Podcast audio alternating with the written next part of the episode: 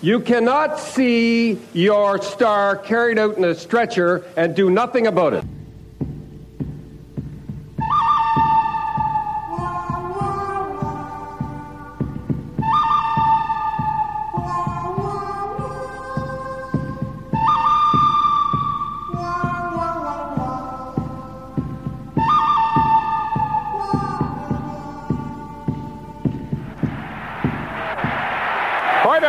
A Nystrom. Really getting some good right hands in. Gillies is down with Sandstrom. Somebody better help Sandstrom. Everyone must be held accountable for their actions. You cannot see your star carried out in a stretcher and do nothing about it. Oh my! Did Mick plant one on C-card? Wow! You can't put a bounty on a man's head. I just did. Spinning, spinning. Who's he going to go after? The puck drops and Baumgartner goes right to King, him. But just a minute, Al Arbour has won four Stanley Cups, so don't start telling Al Arbour what to do, you and John Davidson.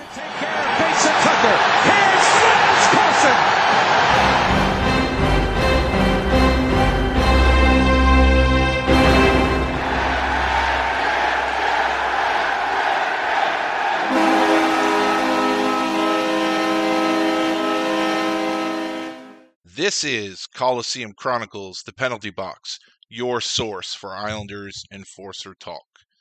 I'm your host, Joe Lozito. So, welcome to episode 56, actual episode 73. And with today's episode, I bring you the list that I have been teasing for a long time now. Uh, so for the regular listeners, you know that months ago I did uh, my top 10 Islander enforcers by position, other than goalie, of course. Um, I did the the wings, defense, and center, and ultimately it was going to lead up to this episode, my top 10 all-time Islanders enforcers. So um, you may agree, you may disagree. But before we get to that, there's a few things I would like to talk about. If this is your first time listening, welcome. I really appreciate you taking the time to tune in. And if you're a returning listener, thank you again for listening. Um, it's always nice to know that there are other people on the other end, that there are people on the other end of this speaker listening. Uh, it definitely uh, makes everything worthwhile, and I always appreciate the feedback. So thank you. Uh, let's see. So, wherever you are listening to this, if you could please subscribe to the show on whatever platform you are listening to. It's very simple. You go to that button that says subscribe and press it, and that's it. You're done. Uh, subscription is free, of course, and you get the content before people who do not subscribe. So uh, it'll generally hit your, uh, is it inbox or feed? I guess feed would probably be the proper term. It'll hit your feed almost instantaneous once I upload it. Uh, so there's no reason not to subscribe. If you're listening to this now, subscribe. Go ahead, do it. I'll wait. Thanks. All right. Also, if you could like, rate, and review the show, all this stuff is intertwined. Uh, and what happens is the more likes and subscriptions and ratings, uh, reviews that I get, it brings greater visibility to the show. Now, I am small potatoes. There are, well, I mean, it's a podcast, so thousands, millions of bigger shows out there than mine. So any help I can get in uh, bringing some more visibility to the program, I would definitely appreciate it. Uh, like I said, uh, this this is my actual 73rd episode, and uh, I didn't really know what to expect when I started, but uh, I'm not planning on going anywhere. So if we can make this thing bigger, that would be great, and any help is appreciated. If you're on social media, I am on social media as well. Although sometimes I do wonder why. Uh, but if you're on Twitter, excuse me, at Joe underscore Lozito and at Coli Sin Bin Pod. The Joe Lozito account is my personal account. The Coli Sin Bin Pod account is the account for the show. If you're on Facebook, go to facebook.com slash Coliseum Chronicles Podcast. And on Instagram, Coliseum underscore Chronicles underscore podcast. So all of those social media platforms as far as the show goes. That's all Islander related content. And um, if you like the show, you would probably like those accounts. It's all photos, Islander organizational enforcer birthdays, uh, facts, stats, things like that. Like I always say, nothing too heavy. You have enough friends and uh, followers uh, contacts that uh, are all disease experts and political experts. You've accumulated enough of those over the last five years. Uh, nothing like that on my social media. So uh, give me a follow. I'll follow you back and uh, like you know like the page. And if you have a page you want me to like, I'll do uh, I'll do the same. Like I always say, there's enough out there for everybody to enjoy the feast and for everybody to prosper. So so let's help each other out. Now, I have merchandise. I am like the Gene Simmons of the podcasting world, I guess, except Gene Simmons actually sells stuff. No, I'm just kidding. Um, well, no, he does. I mean, obviously, no one's going to sell. I'm definitely not going to sell as much as Kiss, but uh, but yeah, I have merchandise. Uh, if you scroll down slightly, you will see two links in the episode description of the episode that you are currently listening to. One link will have the original uh, merchandise, and one link will have the alternate logo merchandise. Like I always say, I could not combine the two stores, hence the two separate links. But please visit both. And uh, it's hot out. You know, I, I, spoke about last week. We got a tremendous heat wave here on Long Island. I think it was hot everywhere. And uh, you know, order your tank top for your uh, for yourself, for your lady, for your man, whatever. Uh, order ten uh, t-shirts. I got plenty of stuff in that store for everybody. Uh, it's beach time, so you know uh, you're gonna go to the beach. You need a tote for all your stuff. I mean, there really is nothing in the store that you can't use. So please check out both links the original logo and the alternate logo and the listener exclusive discount this week is going to be countdown so if you uh, enter code countdown at checkout in either store, you will get 20% off your entire order.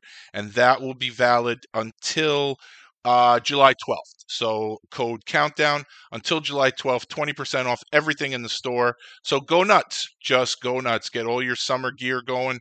And, uh, and like I always say, if you actually purchase anything uh, with my logo on it. I, uh, I, I can't thank you enough. I really appreciate everybody that reps the show out there uh, with shirts or what have you. So uh, thank you, thank you very much. And when you go to those sites, you're going to see my logo, which is really why I'm pumping this stuff up. Trust me, I don't I don't sell enough to quit my job, but uh, but I love the logo and the logo was drawn by local Long Island artist Joe Marisic. Joe is available for hire. Joe is a great guy, despite liking the Jets. It's uh, I mean, maybe is one negative. I mean, he's a Met fan too, but I really don't even care about Major League Baseball anymore. So let's go with the Jets. Uh, the one character flaw he has is a Jets fan, but you may be a Jets fan if you're an Islander fan, so maybe you look at it as a positive. Either way, hit up Joe Marisic at Graphics Joker on Twitter or at loudegg.com. Joe is available for hire, and uh, you will not be disappointed. And let him know that you heard about him on Coliseum Chronicles, the penalty box. Fourth Line Voice. Now, that is a podcast by my buddy Darren out in Saskatoon. He is the OG of the Enforcer podcast game. Darren has uh, well over 100 episodes. His latest episode was the Sunday Shit Show. Don't sleep on these Sunday Shit Show episodes. I actually think um, last Sunday's episode or two Sundays ago, he uh, he charted very high on Chartable. And I know I don't know much about that stuff, but I know he says you know you you can't put too much stock in that, but um, you know you chart very high, it, it has to mean something. So um, basically, if you are a fan of old school hockey, you will definitely appreciate Darren's Sunday Shit Show episodes. But Darren is a member of the Hockey Podcast Network, so he has not one but two episodes a week. Like I said, the Sunday episodes are his weekly rants, and his Wednesday episodes are interviews, be it full length interviews or lately he has been delving into the top five toughest opponents of previous guests, and um, they're delightful. absolutely delightful.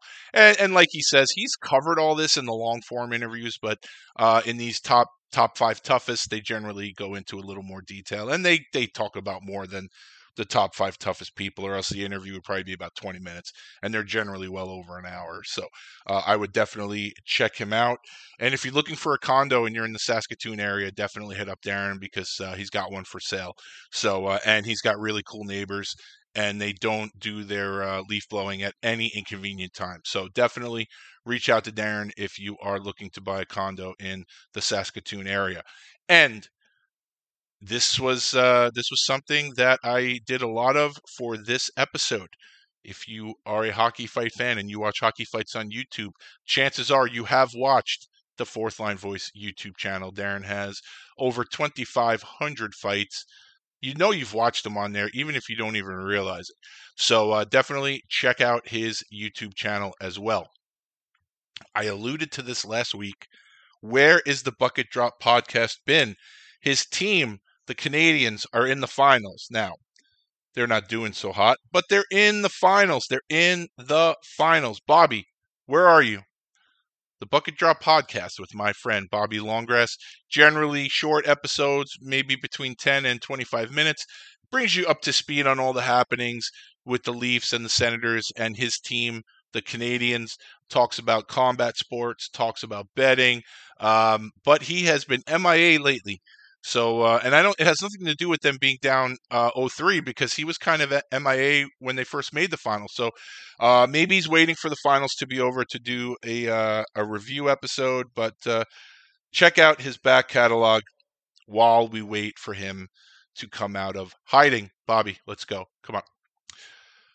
Finally, well, for this group of announcements. If you follow me on social media on either of my Twitter accounts, you've seen me post daily about a GoFundMe for my friend Steve. Steve is the rain man of the hockey fight hobby. Steve, he remembers things I can't remember yesterday. He remembers things in full detail from 33 years ago. Um, the site drop your gloves. We've all been on it. We've all used it. We've all checked it out. The players have used it. Coaches have used it. Fans have used it.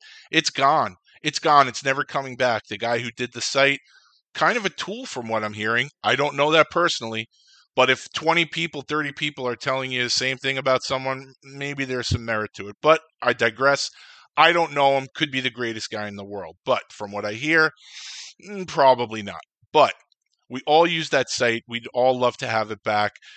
Steve started a GoFundMe. He went to techie people, said, I want to make this website, but I want to make it bigger and better and better. And they said, Steve, we need about 10 grand. So Steve started the GoFundMe. He's a little more than halfway there. Um, so please, if you can donate a dollar, five dollars, ten dollars, twenty dollars, that's great. And if you can't donate, I completely understand. But please go to my Twitter page, retweet the GoFundMe because we have different followers, and maybe someone that follows you doesn't follow me, and they want to donate five bucks. So uh, Darren brings up an excellent point uh, that him and Alec have spoken about on the Enforcer Appreciation page. Has about thirteen thousand followers. If everybody donated a dollar, the site would be up by now. So please, I ask again, if you're able to donate anything, please do. If you're not able to donate, please share the GoFundMe link. It will definitely help a lot. So, unlike most episodes, I'm not going to really talk too much more before the uh, nuts and bolts of the show. There are a few things I would like to point out. So, I have a friend who you've heard me talk about before from Finland named Yuka. And Yuka, he's doing these uh, fight projects uh, fight DVD projects with uh, individual players. And his latest one is Iron Mike Bro. And uh, some people call him Brault. I think it's Mike Bro. Um, Mike Bro has some pretty insane penalty minute and fight numbers. Um, he told me to talk about it, and I'm doing it because Yuka is my favorite Swede. He's done me a lot of favors, and I really appreciate it. Uh, please check out Pillow Puncher 77 on Twitter. Uh, I believe he might end up having 99% of Mike Bro's career fights. Uh, he wants everybody to know the lunacy in the numbers that this guy has put up in terms of fighting majors. Uh, I'm reading his one of his posts now. Um, over six, uh, 727 career fights, according to Yuka. Uh, averages like over nine penalty minutes a game. I mean, this is like crazy stuff. So uh, visit Pillow Puncher 77 and um, check out his uh, posts about Mike Breaux. Also, check out uh, his other post because he is looking for footage of other players. Uh, Yuka is a very good guy. He's willing to trade. He's willing to send his stuff all the way from Sweden, and um, you know he's eh, he's a good dude. He's a very good dude. He's got a lot of good stories. He was actually a guest on the Fourth Line Voice podcast once, so check out that episode along with all of Darren's other episodes. But if you check out that episode, and he goes by Jay, I think that's his uh, his American name but uh, I I will always call him Yuka. That's what his mom named him, so he's Yuka. So um, check it out. Yuka's a great dude. Check out his Twitter feed. He always posts some good stuff on there too. And uh, but check out this stuff on Mike Bro. It's it's actually insane. Uh, let's see. Also, I want to say thank you uh, at the viewing party, the Islander viewing party against Tampa, which I think was the Game Five debacle eight nothing, whatever it ended up being.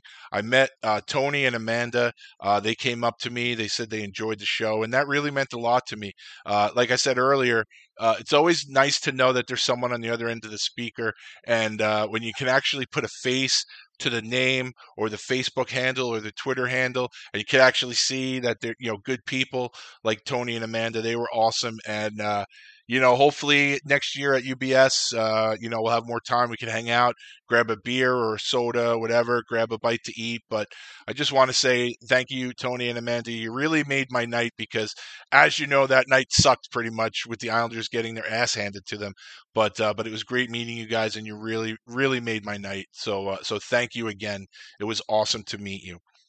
Uh, all right, finally, ESPN, as you know, uh, NBC did not renew their rights, and I think it's ESPN and TNT are splitting the rights to hockey. And and honestly, for me, I don't really give a fuck. I don't ever watch the national game unless it's the Islanders, so this really doesn't affect me too much. But it has to be said. So for those of you of a certain age you remember ESPN back in the day when they had hockey. Uh, Tom Mees was the host, and he did play by play too. Rest in peace, Tom Mees. Uh, John Saunders was a big part of it. Uh, and they had Gary Thorne and Bill Clement. So ESPN puts out this graphic. Uh, I forget how many, you know, maybe 30, 35 members of their hockey team.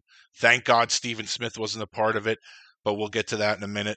Um, and not on the graphic was Gary Thorne nor Bill Clement. Now, I had posted something about it, and someone told me that Bill Clement had retired. So, uh, good for him. He had a great career as a player, a great career as a broadcaster. So, uh, hopefully, he's enjoying his life after hockey. But as far as I know, Gary Thorne is not retired. And as I look at this graphic here of who their play by play people are, uh, yeah, Mm, let me see. Zero, zero, mm, zero. Absolutely zero have the resume of Gary Thorne. Okay, there are some quality people on here for play by play, like Steve Levy. He's done the job for a long time.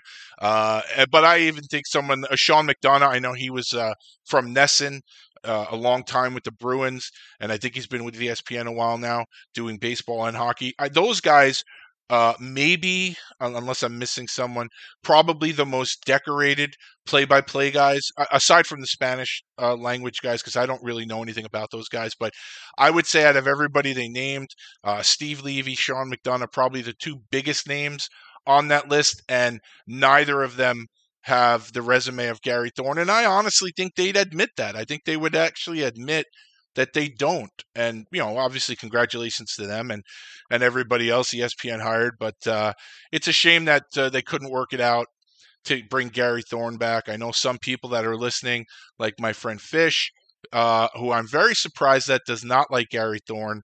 Uh, but, you know, to each their own. Uh, the other thing that stood out to me was that, again, aside from the Spanish broadcasting crew, and I can't say Spanish announcing crew without thinking of old school WWF where they always got guys always landed on their tables and if you're if you're like me and you watched it back then you know exactly what I'm talking about. Their table always got smashed the Spanish broadcasting crew the Spanish announcing crew. I can't say without thinking about that. But to me one of my pet peeves is uh sports and their color commentators their analysts no matter what the sport is, I want an analyst who played the game at that level. And to me, play by play can be done. When I say it can be done by everyone, I don't mean everyone can do it because it's not easy. But what I'm saying is you can practice play by all these play by play guys that you hear. They've been doing, you know, they they a lot of them have the same story. The old school guys with the tape recorder at the game, sitting in the upper deck, broadcasting the game or doing it from their house. They turn the sound down. They brought. It seems like everyone has the same story. It's a passion that you have at a young age, and to me, play by play can be done by you just have to be a fan of the game and a passion for the job. And a play by play, I don't care if you ever put on a pair of skates, I'm sure it helps, but I, I believe you can be a fan of the sport and do play by play if you have that gift and you're willing to put in the work. Like I said in my interview with John Forslund, I always wanted to be a play by play person. But in my head, I didn't. I, I thought it would be I go to college, I get my communications degree, and then I just step into an NHL job. I never wanted to do high school sports or college sports, which which sounds really stupid right now when I say it, but I was young and stupid back then. Uh, you know, if I could do it all over again, I definitely would look into do look, have looked into doing my high school sports and the college sports um, and see where it took me. But like I said, play by play. You know, if you're passionate about the job, go for it, do it. Um, reporter, I guess the uh, the on ice reporters, whatever, same thing. Again, you, I think you just have to be passionate about the game. You just have to know the nuances about the game.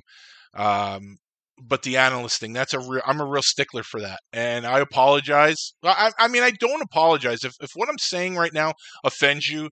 Then actually, that's on you. Um, if I'm watching hockey, I want my analyst to have played in the NHL because that person can give you the insight that nobody else can. The Islanders have Butch Goring as an analyst. Butch Goring played in the NHL. Butch Goring coached in the NHL. He coached in the minors. He coached in junior hockey. But most importantly, he's broadcasting NHL games and he played. And to me, I can't go in and do that job and give you the the analysis like Butch does. I can't give you the analysis like Barry Melrose does, a guy who played at the NHL level, a guy who coached at the NHL level. I can't do that. All right. As far as uh, baseball goes, I know here in New York, uh, you got the Yankees. I know David Cone is an analyst. I know Paul O'Neill is an analyst.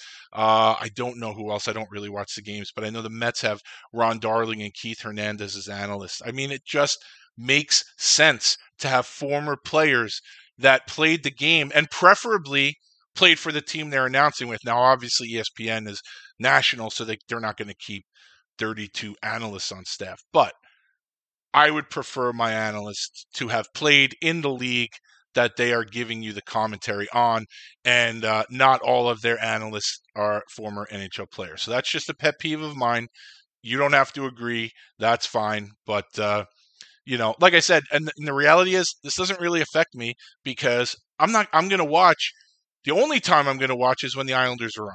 It, it's just a fact. I'm not going to watch any other games because I can't.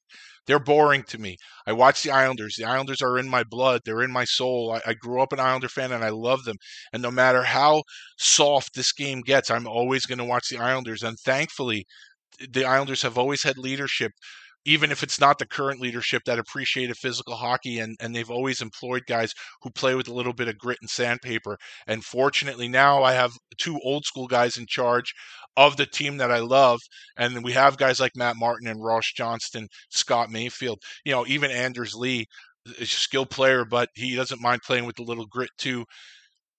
I will watch the Islanders, but I am not watching any of these other games that are on ESPN. So it really, like I said, it really doesn't affect me, but I just found it humorous. And by the way, you know who's not on that list? And I, I said it to him in a text after I interviewed him last week. I actually think Rumun Ndur would be a great analyst. I really do. I mean, uh, I just think I, you know, look, a lot of it comes down to knowledge, but I think a lot of it comes down to personality. And I, I think that that Rooms would be amazing on television. I really do. He's got, you know, he's a good-looking guy. He's he's uh, got a good personality. He always smiles. I'll tell you what, if I was a network, I would definitely reach out to that guy and try to get him uh, on my you know on the panel or you know as a as a color commentator i really think uh, that Rumun Ndur would would be pretty good at that gig. Now i don't know i know he wants to get into coaching or he's been coaching and he's he's getting um oh, what do they call badges i think in canada. You have to get a certain amount uh, to reach certain levels but I, I told him i think he'd be really good at it. So uh, so we'll see what happens but that's my opinion you may or may not like it, and that's fine. I'm okay with that because that's what makes the world go around. Here we go. Now, as I alluded to earlier, um, over the, geez, I don't know when I did the last one, probably five, six months ago, um, the top 10 lists uh, for the Islanders. So, um, my goal in doing the positions was to kind of break it down and give you my top 10 at every position other than goalie, of course. And I figured that I would use those lists to put together my ultimate top 10 Islanders enforcer list. And I thought I would do this episode a lot earlier, but when I didn't do it after last season, I didn't want to do it this season because there's a person still playing that is on my list and there's another person i'm, I'm kind of giving it away now but who has made honorable mention. So i didn't want to do it before the season was over and now that the season is over unfortunately i figured this was the right time to do the list. So what i have for you today is my top 10 my top 10 you may think i'm fucking batshit crazy i don't know what i'm talking about and that's cool that's cool I think it's a pretty good list. And I honestly think if you are an Islander fan and you come up with a list of your own, I would say our lists will probably have minimum seven of the same players, uh, maybe eight. You may have a guy or two different than I have. Uh, you may have guys on your list that I have in my honorable mention. Um, I don't know. But this is from my experience of watching the Islanders, for being an Islander fan, uh, you know, studying the enforcers. This is my official top 10 all time Islanders enforcer list. Now, the bad thing is with the way the game is played now, this list is a forever list because the only guy there's only well there's two guys in the organization right now that are legitimate enforcer types and i'm not counting matt martin because he'll fight but matt martin I don't want to say, all right, fine. Matt Martin's on this list, but I'm talking about guys that aren't on this list in the top 10, and that's Ross Johnston and that's Yannick Turcotte. And I, I, unfortunately, I don't see either one of those guys ever getting enough playing time in their career with the Islanders to crack this top 10. Now, obviously, that would be a great problem to have. You know, five years from now, 10 years from now, I'm sitting here going, Jesus, man, Ross Johnston I can't believe the amount that he's played. I really can't believe the way hockey has changed back to the way it should be, and and the impact that Ross Johnston has had. I have to seriously consider moving him into my top 10. I hope that happens. I do. I hope that happens. Uh, but the way the league is going, I don't have high hopes for that. But like I alluded to earlier, and I've said alluded to like three times already. What the fuck, right? But as I mentioned earlier, I'm very fortunate that Ross Johnston is an Islander, that Matt Martin is an Islander, that Scott Mayfield is an Islander. I love these guys. And um, like I said, though, I don't think this list will ever change for me because I don't see anyone cracking the top 10. But let's revisit this in a few years and let's see what happens. I would love for something to happen and Ross Johnston starts to see more playing time and just starts to go through the league. That would be a terrific problem for me to have in terms of this show, putting Ross Johnston in my top 10 and who am I taking out? How am I rearranging this? But uh, I'll keep my fingers crossed, but I don't know if it's going to happen. But so this is this is like I said, this is my list. You may agree, you may disagree. Uh, I have always said that uh, I can make an argument for my top five. Any one of those top five guys, I can make an argument for them being number one. I have all the confidence in the world that I can I can make an argument that all any one of those five guys could be number one. Uh, so that was the difficult part of putting this countdown together, this list together, because you really could put number five at number one. You could put number one at number three. You could mix up the top five. They could all be number five. They could all be number one. So it was it was a difficult process for me, but I I uh, I stand by my numbers. I stand by my countdown, and uh, hopefully you like it. Uh, and like I said, please, it would be really cool for for you guys to listen to the list and send me a message or post on Twitter. Post your top ten list. Uh, I don't even need your reasoning. Just you know, hit me with ten names. Hit me with uh, what you like about the countdown, what you don't like about the countdown, and uh, but more importantly, I I want to see your list. And I don't want to see your list so I can go, oh, you don't like my countdown, but look at your list. Your list sucks. Not at all. I, I love it. I love seeing differing opinions. So uh, please, if you're listening to this and you have the time, uh, show me your top 10 Islander list. I'd love to hear it, especially from Islander fans of a certain age. If you're 20 years old, 25 years old, and you want to send me a list, that's great. But unfortunately, you haven't lived through certain guys. Uh, you haven't seen them other than, say, YouTube or something. But please, I would love to hear your reasoning. I'd love to hear your rationale. And I would love to see as many top 10 all time Islander enforcer lists as you can provide me. So get me on Facebook or Twitter, Instagram. Hit me up with your top 10 list. And um, what we're going to do now is uh, we're going to start, and I have four honorable mentions, and here's the first one. Parker and Curran. Now Curran's a rough guy. Well, one of the rough He's ones. going at Parker. Well, I'll tell you, Islander fans have to be happy about Brian Curran. This is one of the reasons they got him. They wanted a tough guy, and he is clearly showing his toughness here. The Colonel, Brian Curran. He is my first honorable mention of the countdown. Now, the honorable mentions are done in chronological order to their appearance with the Islanders. So uh, you'll have the uh, furthest guy out, like Brian Curran played in uh, 86, 87, and then 87, 88. So he's the guy furthest out. So they're not done. The the honorable mentions are not done in in uh, ranking order. They're done chronologically. So like I said, first honorable mention is the Colonel, Brian Curran. Brian Curran played one full season with the Islanders and part of another. Brian Curran was my guest for episode 24, two part episode. What a thrill it was to speak to the Colonel. Uh, I thought it was a great interview, uh, some tremendous insight. Uh, the Colonel was originally a second round pick in 1982 by the Boston Bruins, 22nd overall. So uh, for the last, I don't know how many decades, that would have made him a first round pick. And he was highly touted coming out of uh, Portland of the Western League. So, uh, how he became an Islander was he was traded from the Bruins to the Islanders on September 6, 1986. And I believe that there was some. Um, I- don't know exactly what happened, and maybe I, I we discussed it in the interview. Uh, I think the Bruins had their choice of a few players. They ended up with Paul Boutilier, who I know played some games for them. He's in that famous uh, Boston Montreal bench clearing brawl. Uh, he he had the unlucky draw of Chris Nilan in that, but uh, traded from the Bruins to the Islanders uh, for Paul Boutilier, and uh, he left the Islanders uh, a couple of years later.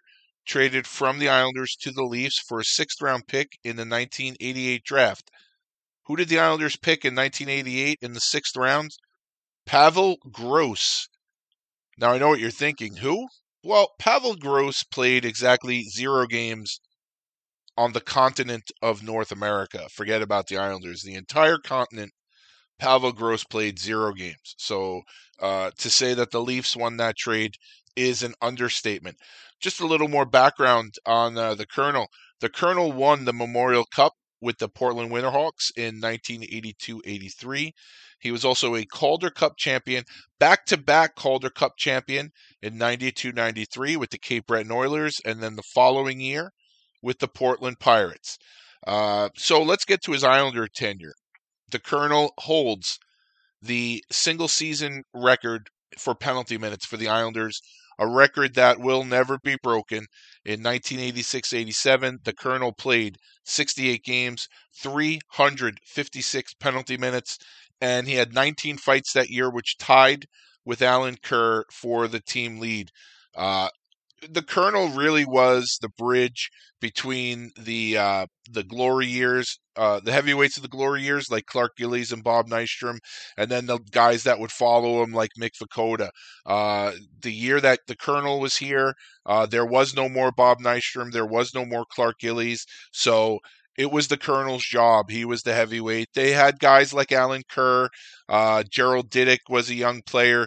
Duane Sutter was still here, uh, you know, an older guy.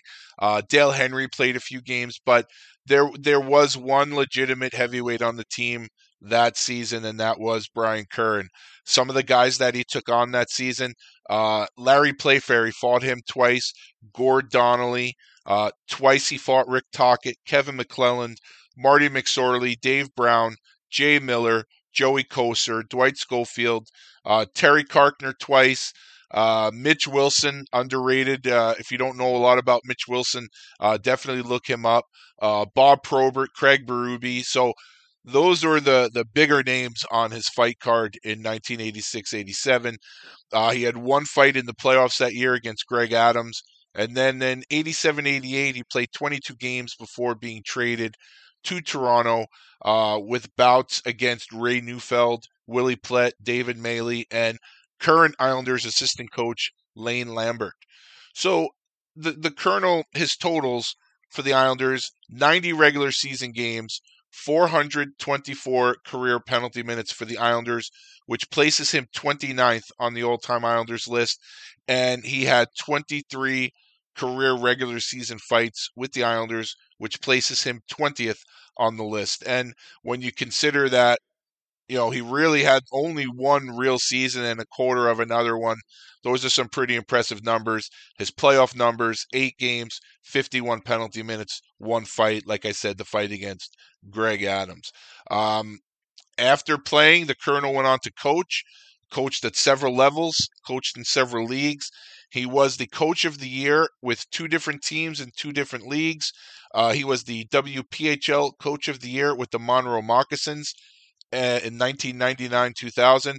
And he was the ACHL coach of the year with the Macon Trax of the ACHL in 2002 2003. So, just a little uh, little information there on the Colonel for you. My first of four honorable mentions now let's get on to the second honorable mention. Did you ever jump in wanting to defend a teammate, Jonesy? Well, luckily I can remember this because uh, there's some punches that I take in this fight that a lot of people would be going, ouch. Uh, you can see right here, Paul Cavallini gets into a little scrum there, takes a stick to the face, and I end up fighting Richie Pilon, and it was a mistake. And you watch the left hand of Richie Pilon right there. Uh, somehow I survived that one and four other lefts that I had no idea he was a lefty. Almost landed on my head by the end of the fight. I'll give you one more look at this. And that is not what you want to have happen to you when you fight somebody. So for some reason, I tried to stand up and keep fighting. That also was a mistake. I remember getting to the bench afterwards when I left the penalty box, and Dale Hunter said to me, What are you doing fighting Richie Pilon? And I had no idea how tough he was. The Chief, Richie Pilon. So Richie Pilon is one of many Chiefs that has played for the Islanders uh, Craig Berube played for the Islanders. Chris Simon played for the Islanders. Jason Simon played for the Islanders. Uh, offhand, I don't remember if they have had any other Chiefs. Uh, obviously, that's an homage to their. Um, well, I was going to say Native American, but I guess for uh, Canadians it would be First Nations uh, heritage. And uh, Richie was the longest tenured member of that club. Um, so, like I said, Richie is the second honorable mention. I was fortunate enough to interview Richie, a two part interview. He was uh, the guest for episode 16. Richie was a seventh round pick by the Islanders in 1986. He was uh, 143rd overall. And a dark day on December 1st, 1999, when his Islanders tenure came to an end and he was claimed by the Rangers dark days, a sad day for Islander fans, and a sad day for Richie. I was happy he was able to continue his career, but uh, you know it's unfortunate he wasn't able to finish his career with the Islanders. So Richie holds the Islanders single season record for penalty minutes by a rookie. He set that in his rookie season of 1988-89 with 242 penalty minutes. Um, I think most people, when you mention Richie Pilon, they're going to bring up one of two names. Uh, the first one would be Kevin Stevens. Everybody remembers the uh, Kevin Stevens hit from uh, May of 1993 uh, in the playoffs, Game Seven against Pittsburgh, and depending on who you talk to, they say Pilon, you know, hit Stevens high, hit him in the face, whatever. But the reality is, um, Stevens was charging at Richie, and unfortunately, he hit Richie's visor. He was knocked out before he hit the ice, and you know, unfortunate incident. But uh, luckily, Stevens recovered. He played, uh, I think, geez, probably eight or nine more years after that incident. But that was a really scary incident that people remember uh, involving Richie, and obviously, people are always going to remember the wars that he had with Eric Lindros. Uh, that was always must see stuff when the Islanders and, and Philadelphia got together.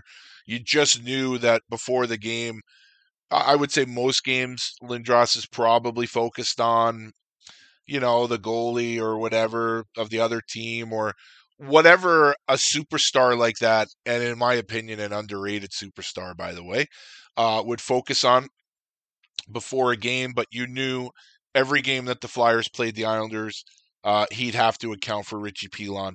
And uh, I think Richie thrived in those games against the Flyers because if Eric is worried about him, he's not worried about scoring goals or doing other things. So uh, I would think those are two of the uh, two of the things that people think about with Richie Pilon. Uh, for Islander fans, we know just a hard hitter, uh, really good defensive defenseman. Not the kind of defenseman you see in hockey nowadays. Uh, an absolute throwback.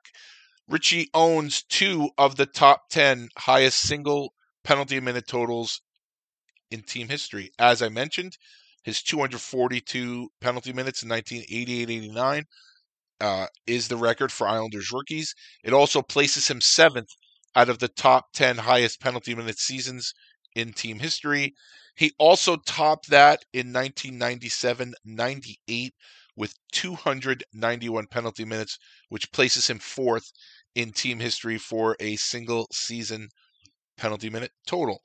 Richie was inducted into the Prince Albert Raiders Hall of Fame in 2009. In 2012, uh, the arena in Pittsburgh, I don't know if they were, it was called the PPG Paints Arena, if it's called that now, if it was called it then. Uh, they unveiled a statue of Mario Lemieux uh, splitting Richie and uh, Jeff Norton. So, uh, you know, obviously I mentioned that to Richie during the interview, and he's really good about it. He basically says he's he's going to live forever. That statue will be up forever, and uh, and he'll live forever, and uh, you know, in some sort of history. I don't know if it's infamy, but uh, but he is a part of that statue, the Mario Lemieux statue, with his D partner from back then, Jeff Norton. Uh, also, Richie's son Garrett. I'm uh, fuck. Is it Garrett or Jarrett? Richie, if you're listening, I'm sorry. I'm going to call him Garrett. Uh, he plays in the Capitals organization, and uh, this past season played his first NHL game, which is really really cool. Uh, getting back to Richie, Richie's totals with the Islanders, he played 509 games. A lot of those, uh, that game total would be a lot higher, but unfortunately, with the way Richie plays, he did suffer some injuries that limited him in, in various seasons. But despite all that, 509 games played, 1,525 penalty minutes, which places him second in team history for all time penalty minutes, and 69 fights. If my son Dominic was here, he would say nice right now. 69 fights, excuse me, which places him sixth all time uh, on the Islander list for fighting majors. In the playoffs, 15 games, 50 penalty minutes, and one playoff fight, which you heard Keith Jones talk about right before I started talking. That was uh, that was Richie's lone playoff fight. Richie has led the Islanders. He led the Islanders in penalty minutes four times. He tied for the team lead in fighting majors one time. tied for the team lead in playoff fighting majors one time. Now, obviously, some people that aren't Islander fans take uh, umbrage with the fact that Richie wore a visor for part of his career, when in reality, Richie didn't have a choice. He had to wear the visor. But I think people don't, you know, they don't want to realize it. Plus, Richie, Richie probably pissed them off a lot uh, when he played against their team, especially if they're uh, Rangers fans or Flyers fans, teams within the division. But uh, you know, like Richie said in the interview, if he didn't have to wear it, he wouldn't have worn it. Uh, so just to go over, let's talk about Richie's rookie season with the 242 penalty minutes. Uh, Andrew McBain, Lou Franceschetti, Michel Petit, Todd Ewen, Craig Berube, Rick Tocchet, Jay Caufield, Marty McSorley, uh, former Islander Duane Sutter, Kevin Maguire, Troy Loney, Joey Kocur, Ken Daneyko, uh, Getty again, fought him twice. Uh, go on a couple of seasons later, you have Jay Miller, Bob McGill, uh, Rob Ray, Troy Mallette, uh, and just some other names to throw out there. Chris King, Randy McKay, Shayne Corson. And I remember the Shayne Corson fight was in Edmonton. I think all of Richie's family was uh, was at the game to watch that one, if I remember what they said on TV. Um, you know, going through the rest of his career, he's fighting guys like Troy Loney again, Mark Potvin twice, Jimmy Cummins, Jamie Huscroft, uh, and then we get into the mid 90s where the the rivalry with Lindros really heats up. He's on his fight card a few times. Uh, guys like Dave Roche. Uh, the season he had 291 penalty minutes. He had 11 fights that year, fighting guys like Brendan Witt, who Islander fans are very familiar with. Uh, Warren Rychel. Richie was actually Warren Rychel's first NHL fight when Rychel was uh, recalled from Chicago. Uh, Steve McKenna, PJ Stock, Terry Carkner, Chris Tamer, uh, and his last fight with the Islanders, big Chris McAllister of Toronto. So um, Richie is a guy who is not very popular with other teams' fans, but you're an Islander fan. Hopefully, if you're listening to this and you know that you love Richie Pilon and you love the effort that he put in every night. So uh, I couldn't put him in my top 10, but I had to give him honorable mention. Now on to my third honorable mention. And we have uh, Zenon Konopka and Adam Mair scrapping here early. Konopka, the very experienced guy who led the NHL in fights and in penalty minutes a year ago, scrapping here with Adam Mair. The man simply known as Z, Zenon Konopka. Now, Zenon Konopka, unfortunately, was a short term Islander, was only in the organization for one season, but what a season that was. Now, he was here during the 2010 11 season, which as a lot of you know, the regular listeners know that I've talked about, uh, that season is a very special one for me because that is when uh, my incident on the subway happened, and that team and and the guys on that team really took me in. Uh, another guy that we'll talk about in a few minutes uh, was the ringleader with that, but uh, you know Z was right there along with uh, well, actually, two guys really that we're going to talk about. But um, that team is very special to me. A team means a lot to me. They, uh, from top to bottom, everybody was great to me, and uh, I got to know Z a little bit when uh, when he was here. And what a season! Uh, 82 games, 307 penalty minutes, which is the second highest single season total in the history of the franchise, behind only Brian Curran's 356 and 25 fights. I, I mean, there were times this season where eh, you know I said it really it wasn't even that deep into the season. It was obvious that you know Zenon Konopka was a big time leader on this team and uh, really I don't think they were going to take the C away from anyone, but uh, Konopka really could have worn the captain C. Um, and it was fun. I mean, you know, listen, they didn't uh, they didn't make the playoffs. Um, could have, but uh, but they had a really bad month. I think it was November. Uh, Gills talked about it in his interview, and I should know this, but uh, I think it was a really bad November that kind of set them back. But uh, like I said, this team means means the world to me, and Konopka was a huge part of it.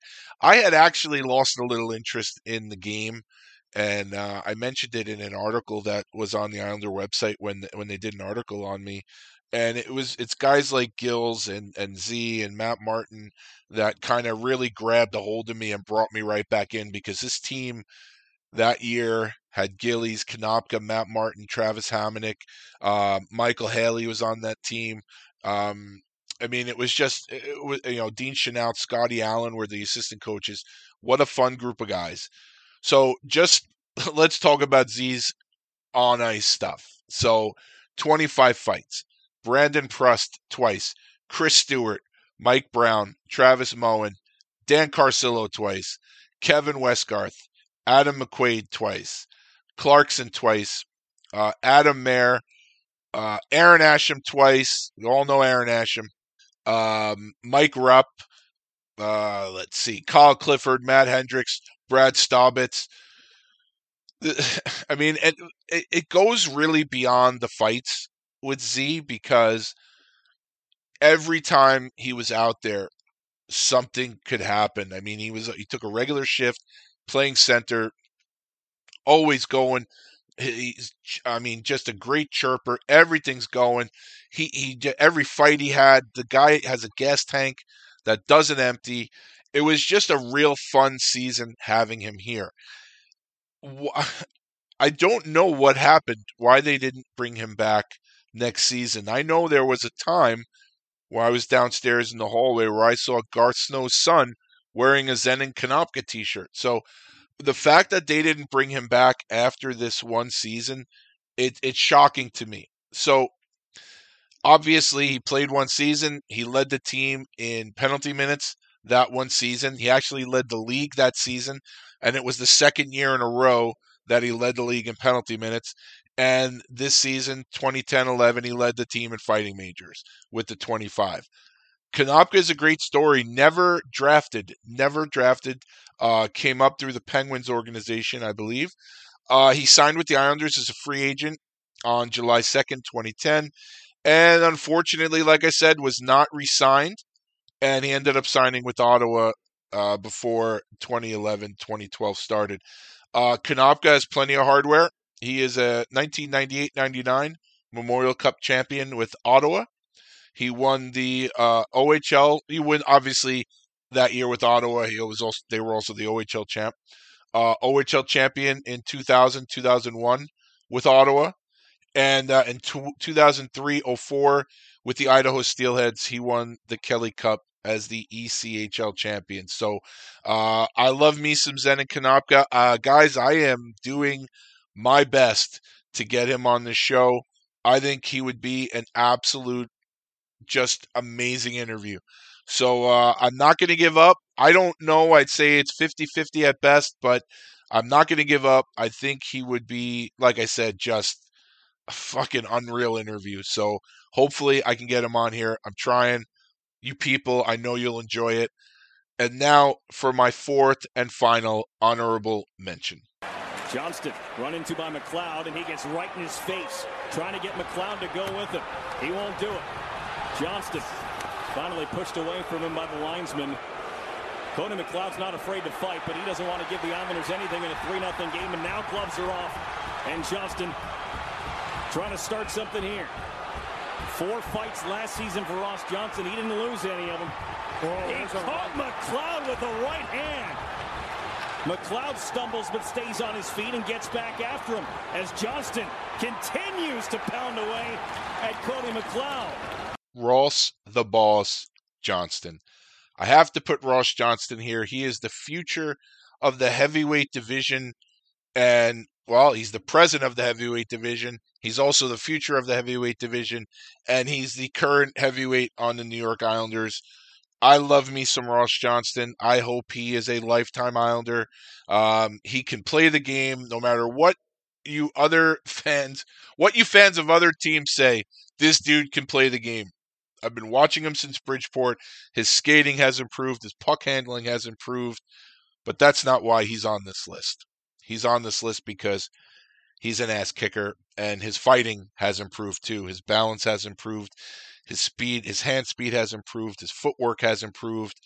This kid, I, I'm telling you, the sky's the limit.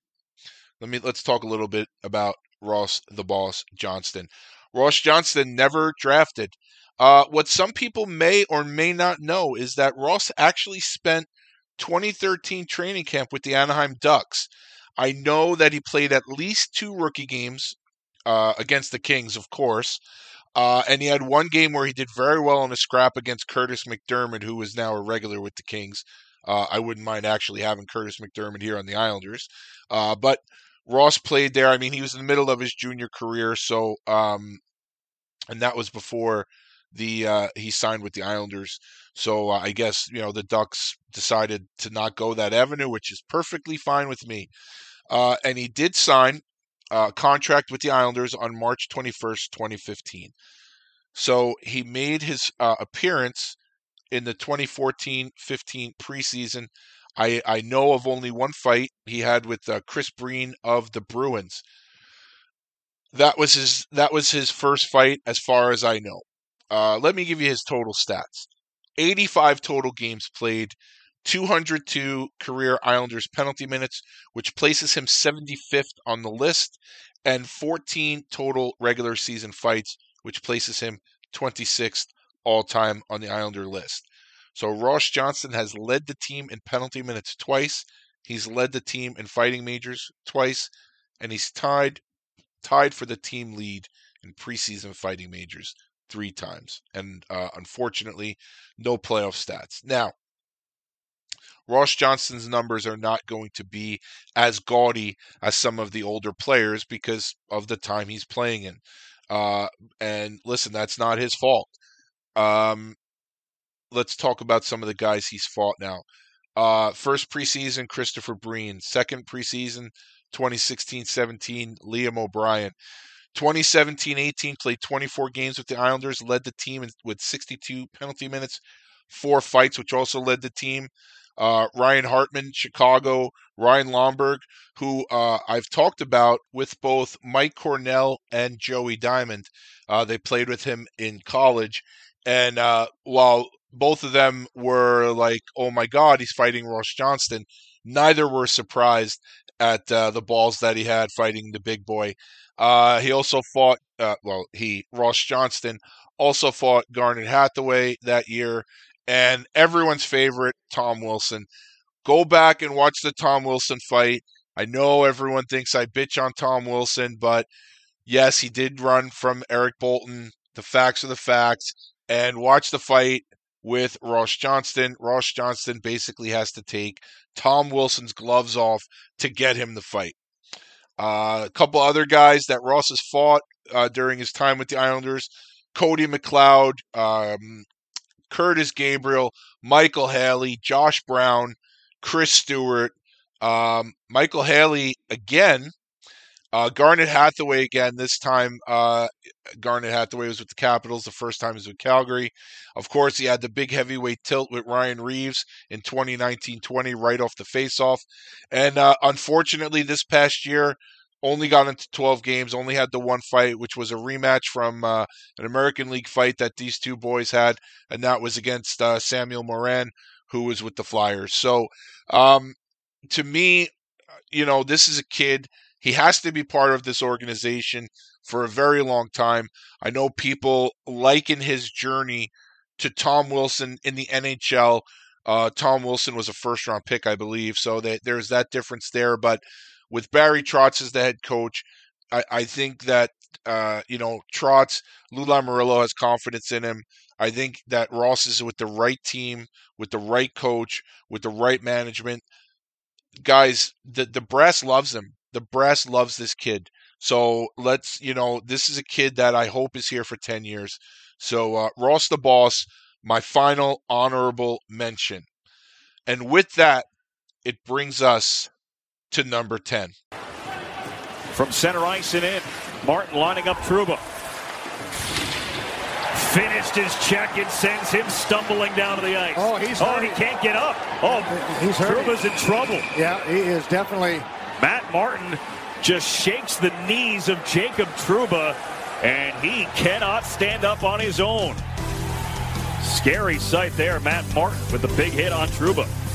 Well, Matt Martin has a reputation as a big hitter and a clean player. And Jacob Trouba got him first, and Matt Martin returned the favor. Matt Martin Matty Martz. You know, I think what you should know is everybody that I talk to that has played with Matt Martin always says the same thing. I fucking love that guy.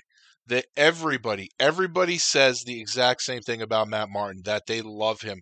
They love him as a person. They especially love him as a teammate. And I'm not just talking about uh, other enforcers. Everybody that I know that has played with this kid loves him. I love him. Sydney loves him. You should love him too if you're listening to this show. Matt Martin is my number 10 all time Islander enforcer. Let's get down to nuts and bolts here. Let me throw some numbers at you. Matt Martin has played 614 regular season games for the Islanders.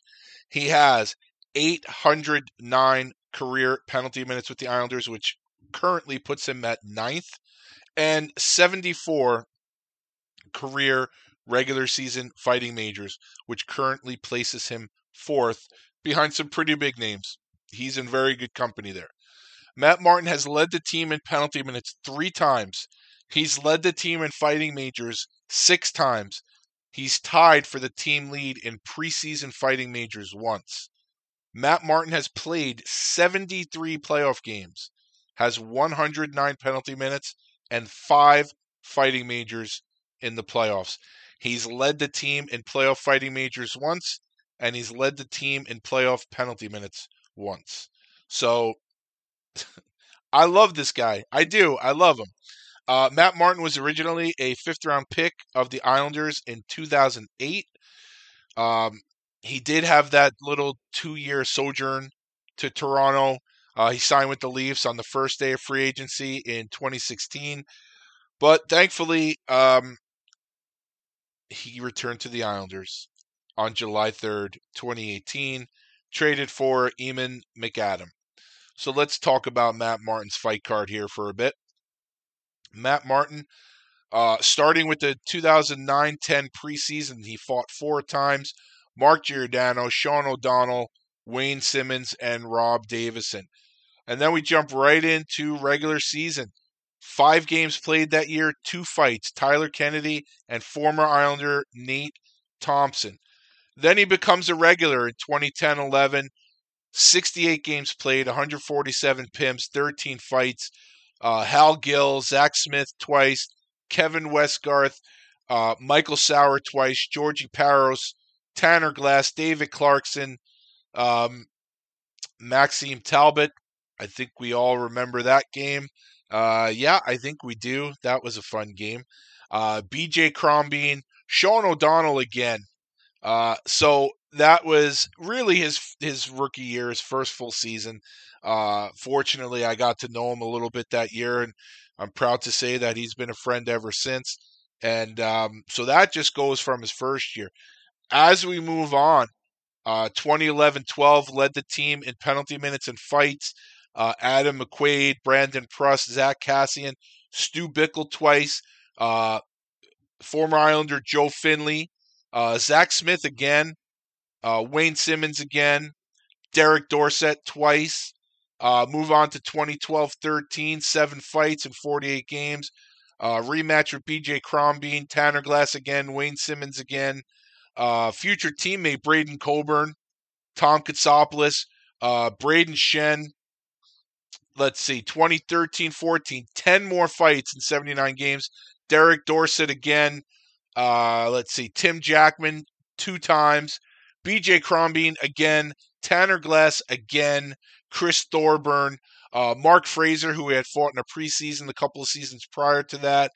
Uh, nine fights, 114 minutes, led the team in both categories in 2014 15. Uh, Jay Harrison, I believe he fought him earlier in his career. Wayne Simmonds again. Tom Wilson twice. Mark Fraser again. I have to ask him about that. It might be a little beef with those guys. Maybe it's probably just on the ice. Uh, Brandon Prust again. 2015 16 led the team in PIMs and fights again. Adam McQuaid again. Kevin Bieksa, the only watchable person on the panel now for Hockey Night in Canada. Although I do love me some Kelly Hrudey, I don't agree with a lot of the stuff that he says. Uh, Wayne Simmonds again. Braydon Coburn again. Josh Manson. Uh, I always say his name wrong. Mark Borowiecki. Uh. I can't say his name. I can never say his name. Sorry, Mark. I know you're not listening anyway, but fought him. Uh, tw- no, once. Uh, Brandon Bollig, he fought twice. Derek Dorsett again. Fought. Uh, oh, oh, and then we get to the two years with Toronto, uh, the Dark Ages, as I call them. But then comes back with a bang. 67 games in 2018-19. Scraps with uh, Borowiecki, uh, Cody McLeod, and the first bout he ever had with Zdeno Chara. And, you know, and obviously now as the game has changed, as he's come back to the Islanders, he's had a couple of seasons. He's had two fights, two fights in the playoffs. Uh, you know, fought Luke Schenn in last year's playoffs, this year's playoffs. Zdeno Chara twice this year. Uh, Jarred Tinordi this year in the playoffs. Pat Maroon. So here's the deal with Matt Martin. Matt Martin is a guy who doesn't.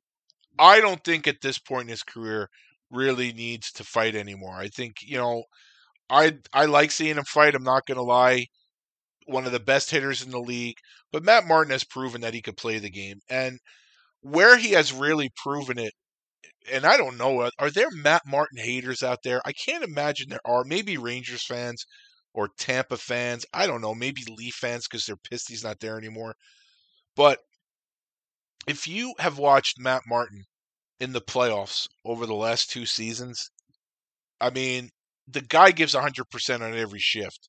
And maybe it's just because there's more eyeballs watching the playoffs, but he's getting a lot more press for the way he's played in the playoffs the last two years, getting a lot more attention from people who normally don't watch the Islanders. But, you know, this is a guy, and, and unfortunately, you know, part of the best fourth line in hockey, which unfortunately may not be a thing next season. Casey Cizikas, unrestricted free agent. I hope he's back.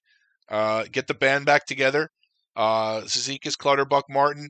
I know, uh, you know, I've posted on social media before the letter that uh, Don Cherry wrote me after I sent him a copy of my book, and even in that letter, uh, he mentioned to me, "Boy, you must love Martin Clutterbuck and Cizikas," and you know, that's just, I mean, Don Cherry's a god, so let's just leave that there. It is, but even he mentioned Matt Martin in the letter to me, and uh, that line is second to none as far as fourth lines go. Uh, could probably be a third line if we're being honest. Uh, but hopefully uh, Casey returns and the line is intact. Um, but you know, Matt Martin really is. It, I'm going to say this, and people that only follow the scorers and and uh, you know goalies or whatever. I mean, I, I will go out on a limb for this and say Matt Martin really is one of the faces of this franchise. He's one of the most popular players. You walk around the concourse, there's 17 Martin jerseys all over the place, uh, t-shirts all over the place. I mean, he is one of the most popular players that this organization has ever seen. I mean, I you got to give the guy his due, and part of that is because of his style of play. Part of that is his personality. He's amazing with the fans and, and just an all around great guy. My number 10, Matt Martin. Just a few more things I want to say. Matt Martin has led the NHL in hits, and I don't know. I have him leading the league for five seasons. I don't know how official these hits numbers actually are, so I wouldn't be surprised if he actually led the league more.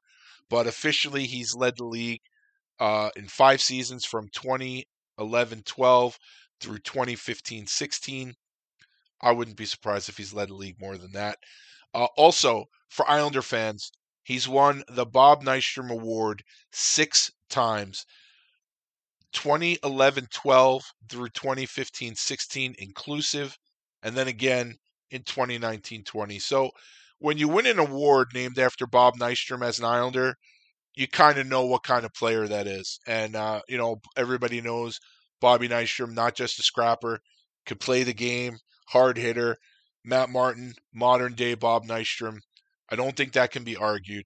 And, uh, you know, for myself, I'm just happy that he's back here, and I hope that he retires as an Islander someday, but no time soon.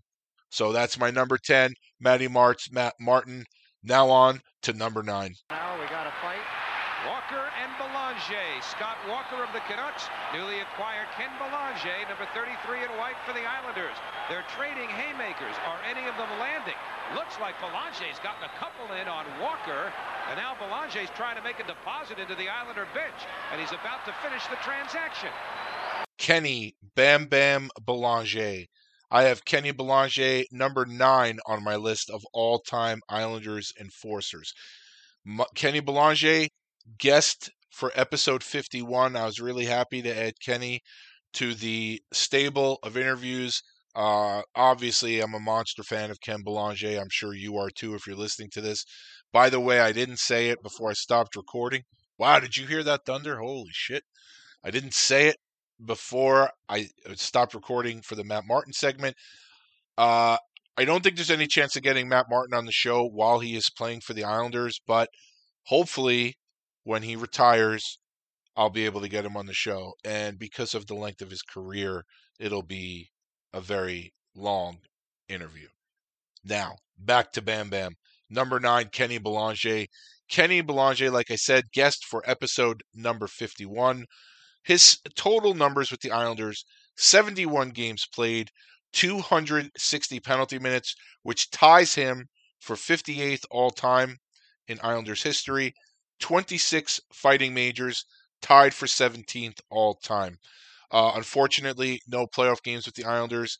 Uh, as far as leaderboard, uh, Kenny tied for the team lead in fighting majors one time, and that was 1997 98. Uh, Kenny Belanger, originally a draft pick by the Mighty Whale, the Hartford Whalers, back in 1992, selected in the seventh round, 153rd overall. Came to the Islanders with Damian Rhodes from Toronto on January 23rd, 1996, for future considerations. And I think that was a trade that had uh, Islanders, Toronto, and Ottawa. It was a three way deal. And the part of the trade that involved Kenny Belanger was that him and Rhodes to the Islanders for futures. And his departure, he uh, he left the Islanders on November 7th, 1998 for Ted Donato. He went uh, Kenny went to the Bruins to team up with Kenny Baumgartner. Islanders got Ted Donato, a Mike Milbury guy, so there's no surprise there. Uh, Ken Belanger really made an impact with the Islanders. His first uh, season coming over with that trade, he played seven games. Spent most of the time in Kentucky. Had uh, one fight with Scott Walker where he dumped him into the bench. Um, then starting the next season, he played 18 games and 37 games the season after. Uh, 12 fights in 18 games in 90, 1996 97. Uh, fought Scott Daniels twice, Rudy Poeschek twice, Paul Laus, Bobby Boughner, Jeff Odgers, Dean Malkoc twice, Mike Peluso, and Stu Grimson. In 97 98, where he had 11 fights, fought Darren Langdon twice, Tie Domi, Paul Laus three times, Turner Stevenson, Steve McKenna, Jimmy Cummins, uh, Luke Richardson, and Scott Thornton. And then in 1998 99, uh, that was the year he was traded to Boston. Nine games, 30 PIMs, two fights. Sean Brown of Edmonton and Keith Primeau of Carolina. So I don't really understand why uh, Milbury w- was constantly with the up and down with Ken Belanger, with Kentucky and the Islanders. Uh, you know, Kenny was an AHL All Star with St. John's.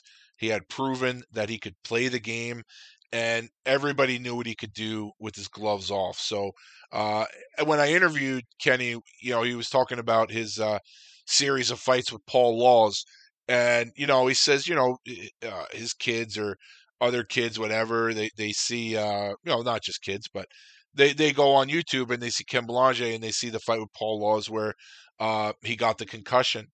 And he's like, yeah, you know, the first fight I did pretty well, but uh, that's the one I think everyone uh, everyone associates with Kenny, and that's sort of a shame because this dude, when he was with the Islanders, man, there were so many nights where he got that left going, and it was curtains for his opponents. It was lights out. It was lights out for anybody that challenged uh, Kenny Belanger here during his time with the Islanders. So, um, you know, he his time here and his career was much more than the series with Paul Laus and the one fight in particular.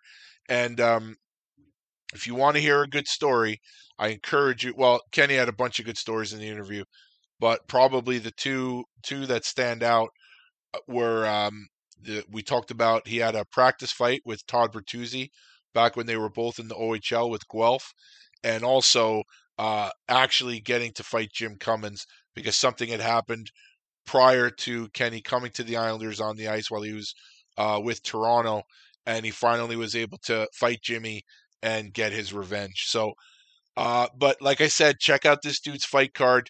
He had a lethal left. He was a big dude, great guy. Uh, number nine on my list for all-time Islander enforcers, Mister Kenny Bam Bam Belanger. Now we get to number eight.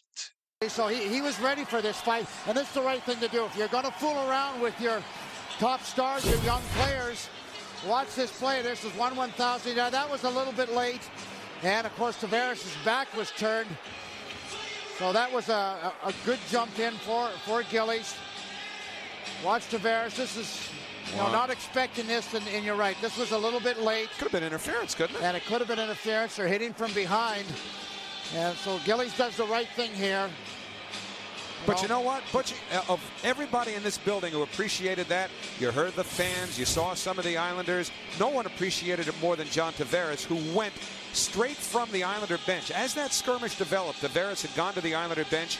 He came away from the bench, skated all the way to the penalty box after Gillies had sat down and pumped fists with him to appreciate the fact that he stood up for him. No, that, that's absolutely what that. Why this team is so close. They appreciate what each other does for them. They know what Gilly's function is. is they know what a difficult job that is to drop your gloves and go at it. And you see the beating that Boll took because we were able to get in tight on a couple of those punches that Gillies landed to Boll's cheek. Well, they did some damage. Yeah, they, they really did. Whether you call him Trevor, Gills, or the Gill Train, no need to worry because this dude has your back. My number eight all time Islander enforcer is Trevor Gillies. Now, here's the cool thing about Trevor Gillies. Obviously, if you're familiar with this show, he was my episode 48 guest, and we've done four parts so far.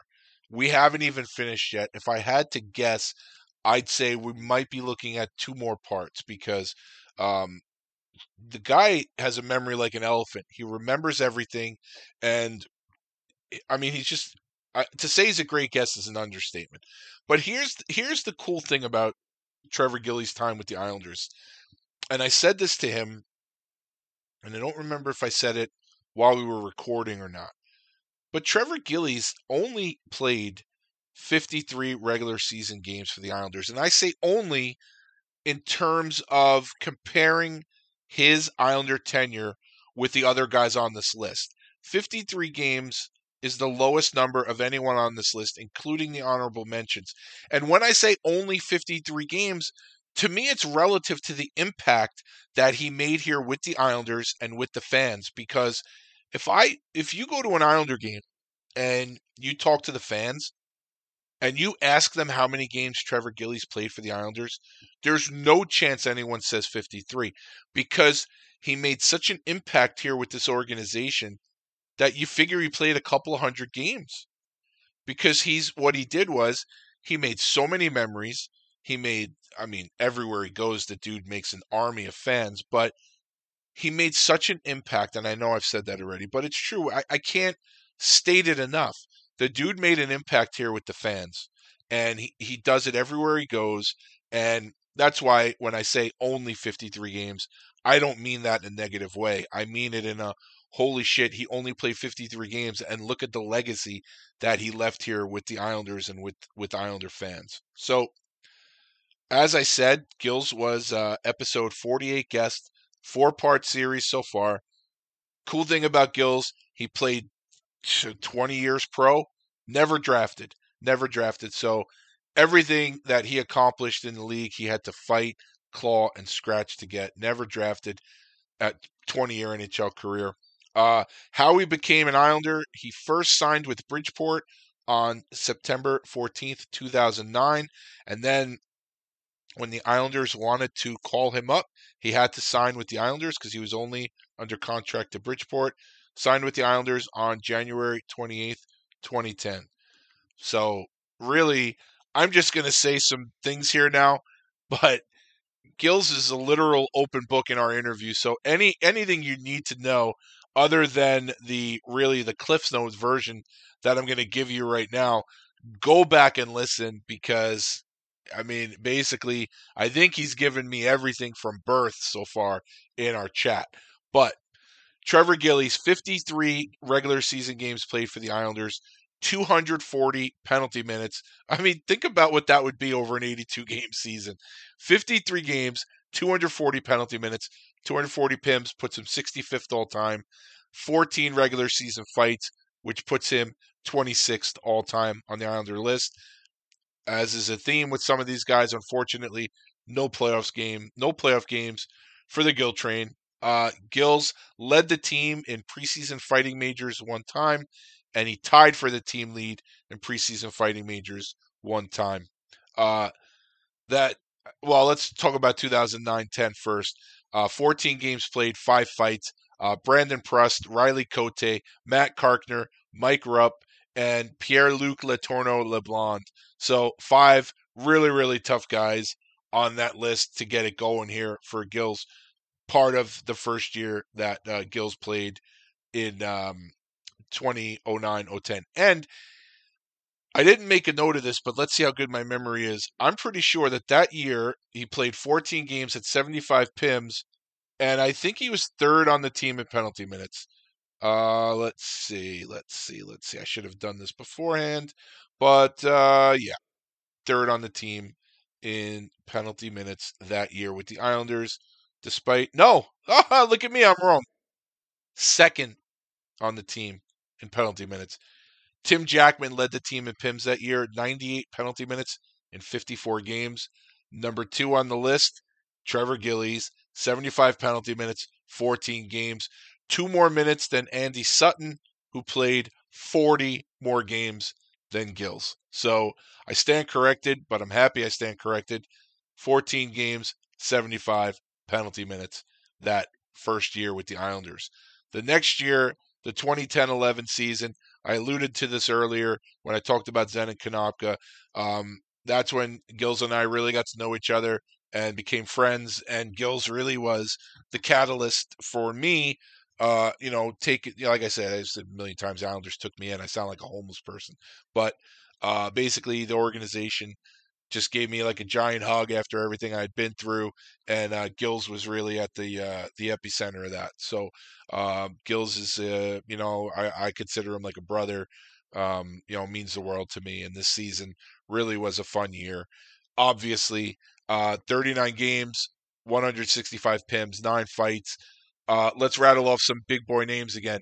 DJ King, Eric Godard three times, Jared Boll, uh, Derek Boogaard, the rematch, uh, Shawn Thornton, Sheldon Brookbank, uh, Sheldon Brookbank, and Paul Bissonnette. And of course, one of the Godard fights happened in the revenge game. And uh, unfortunately for that game, he was suspended nine games and uh, took a lot of shit in the media. We talk about this. I think it was in uh, episode four of our series.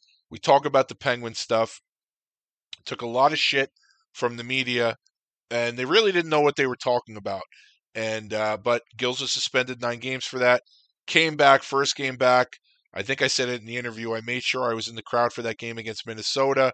And what happens? He hits Cal Clutterbuck. Yes, the same Cal Clutterbuck who is currently on the Islanders. And Clutterbuck goes down like a ton of bricks. Doesn't get up until Gills is ejected from the game. Then miraculously he got up. So you know, look, I love Cal Clutterbuck. He did his job that game, but I was real bitter for a while because, of course, after that, now Gills gets suspended for 10 games. So I was like, come on with this shit. But I love Cal Clutterbuck. He did what he had to do that game, but I was not happy with him that day. Uh, and then the next season, uh, Gills had two preseason fights with Cam Janssen, who was with the Devils at the time, and then he played the rest of the season in Bridgeport. So for a guy with 53 games on his resume to be put and and it's not just me i'm pretty sure everybody that would put together a top 10 Islander list would have Trevor Gillies in it. And it really is, like I say, a testament to the legacy that he left here. And uh, stay tuned. We've had discussions about when we are going to continue our series, probably after the final, which uh, I think will probably end tomorrow, as far as I know. But uh, but who knows? But we'll get at it again. And uh, and you know, if you've listened to the first four, you know that Gills is a is a ridiculously amazing guest. So uh, so stay tuned for that. Now we move on to number seven. Look at this. Oh, that's Fedoruk. But it's Godard. And Godard. And Fedoruk trying to take the aggressive stance, but just threw one little jab, and Godard grabbed him, and they continue to hold each other off. Godard trying to get that right hand loose, throws a couple of haymakers, and it's Fedoruk returning fire. They trade big right hands. Oh, Godard just got one right to the cheek of Fedoruk, who's off balance now. Godard continues to get the better of Todd Fedoruk while the linesmen let him go. Now they're tangled up with each other, and Godard gets another right in. Stopping that left by Fedoruk. Fedoruk throws a couple, and Godard answers. And now Pat Dapuzzo and Johnny Murray will pry him apart. Eric Godard. Now, there are some really cool nicknames in sports. Uh, I've always said that my two favorite nicknames in sports history are the Dean of Mean for Keith Jardine, who is my favorite uh, MMA fighter, and also the Grim Reaper for Stu Grimson. But those two nicknames don't really fit if neither one of those guys is an ass kicker, which they both were. So you can't walk around with a nickname like the Grim Reaper and play like Willie Huber. Or, uh, well, you can't walk around with a nickname like the Dean of Mean and uh, be an MMA fighter, that's for sure. So, um, but when you have a nickname, and obviously the nickname plays on one of the names, you know, Dean of Mean rhymes with Jardine, Grim Reaper, Grimson. Eric Godard's nickname is the Hand of God. So obviously that's a play on his last name. But if Eric Godard threw pillows, the nickname doesn't work. But Eric Godard did not throw pillows. Eric Godard hit to hurt, and he did. Uh, Eric Godard was never drafted, similar to Trevor Gillies. Um, and Eric Godard actually started out with Florida.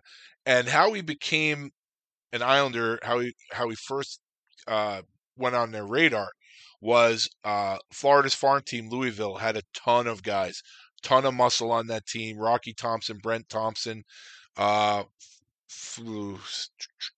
let me see, I can't remember. Uh, Joey Tetarenko may have been there. Uh, they had probably six or seven guys on that team, and Godard was, I believe, the youngest gun there. Mike Cirillo, I think, was on that team.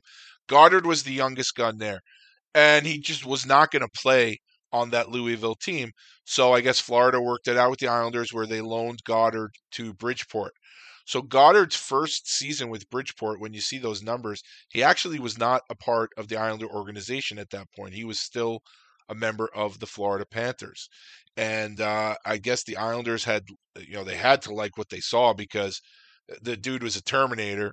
And uh, the Islanders traded uh, Greg Campbell to Florida for Godard on June 23rd, 2002. Unfortunately, his Islanders tenure came to an end when he signed with Calgary on August 10th, 2006. Uh, Eric Godard led the Western League in penalty minutes in 1999 2000 with 310 with the Lethbridge Hurricanes. And remember one thing about Western Hockey League penalty minutes they don't include the 10 minute misconducts in their totals. So those are all fives and tens. Eric Godard first burst on the scene with the Islanders in 2002 03 in the preseason. Four fights. Turner Stevenson twice, Donald Brashear, and Jim McKenzie. I mean, if Turner Stevenson is the least renowned fighter on your list as a as a rookie, basically for the preseason, that's saying something because Brashear, whether you like him or not, I mean, look, dude's tough as nails, top ten on almost everyone's list, and of course Jimmy McKenzie everybody knows how I feel about Jimmy McKenzie. I'm glad he's a friend. I wouldn't want to have to take any punches from him. But that season, Godard made his regular season debut with the Islanders, playing 19 games, 48 penalty minutes, and eight fights in those 19 games. Uh, Tie Domi, Chris Dingman, Peter Worrell, PJ Stock, Todd Fedoruk, Andre Waugh, Francis Lessard. Now, who is the eighth guy he fought? And it was actually his second fight. Andreas Lilja. I don't remember what happened in that. I'm guessing that Lilja maybe. I, I honestly don't know what happened. Uh, I don't know what Lilja was thinking. I give him full marks, but probably not the smartest decision that Lilja has ever made in his life. Picking up where he left off the previous season in 2003 04, he uh, tied for the team lead in fights in the preseason with two, fighting Steve McKenna and David Kochi. Then in the regular season, playing 31 games with the Islanders, 97 PIMs, 13 scraps. Andrew Peters, Bryan Marchment, Tie Domi again, Donald Brashear again, Wade Brookbank, Lyle Odelein, uh, and uh, Jody Shelley, Chris Dingman again, Wade Belak, Eric Boulton, Dan Lacouture, Chris Simon, Reed Low. Again, he doesn't go after the little guys. Not at all. Next season, uh, Milan Jurcina and Dale Purinton in the preseason. You know, Milan Jurcina, again, I don't know what he's thinking, but good on him. And that season, that was the season that Godard, uh, after, if, if, we're being honest, you know, the first couple of seasons riding shotgun with Eric Cairns. Cairns was the more experienced guy, and they made an unbelievable tag team, probably one of the scariest duos that ever played in this league. Um, in 0506, uh, Cairns had signed with Florida. So uh, Godard was the main guy. He had help, but he was the primary heavyweight. Uh, that year, 115 penalty minutes led the team, 14 fights led the team in 57 games. Uh, Donald Brashear again. That was the year of the trilogy with Brian McGrattan. What a fun set of fights that was. Uh, Darren Langdon, George Laraque, Brad May, Chris Simon again, Colton Orr twice, Eric Boulton again, and he fought Eric Cairns as Cairns was a member of the Florida Panthers. So I don't think I went over his numbers. Let me go over those. 107 career games played with the Islanders for Godard, 260 penalty minutes, tied for 58th, and I believe, let me see, yeah, tied with Kenny Belanger uh, for 58th all time in penalty minutes in the history of the franchise. And he ranks 13th in fighting majors with 35. Uh, he led the team in penalty minutes one time, led the team in fighting majors once, led the team in preseason fighting majors twice, which is what you're really looking for with your young up and coming heavyweights. And he tied for the team lead in preseason fighting majors one time. Uh, Godard was also a member of the 2008 09 Stanley Cup champion Pittsburgh Penguins. And of course, he was involved in the revenge game. But on the bad guys, the Pittsburgh Penguins, he ended up fighting uh, Trevor Gillies, and then he was suspended 10 games for coming off the bench during the whole melee with Micheal Haley and Brent Johnson and the brouhaha that ensued. So, um, but Eric Godard will always be fondly remembered in this household as a New York Islander. I have reached out to people who know Eric Godard. Uh, I wouldn't say pleading, but stating my case that I would love to get Eric Godard on this program. Uh, I have, was fortunate enough to meet Eric a few times with the Islanders, um, and I have done everything I could do to make contact with the big fella. I have not been able to make contact with him. I don't know if he's interested or not, but I'm trying, folks. I'm trying. Uh, you know, I if I am everybody on this list who hasn't been on the show, I want them on the show. Eric Godard is someone I want on the show. So if there's anybody out there that knows this man, help me out. Help me out, please.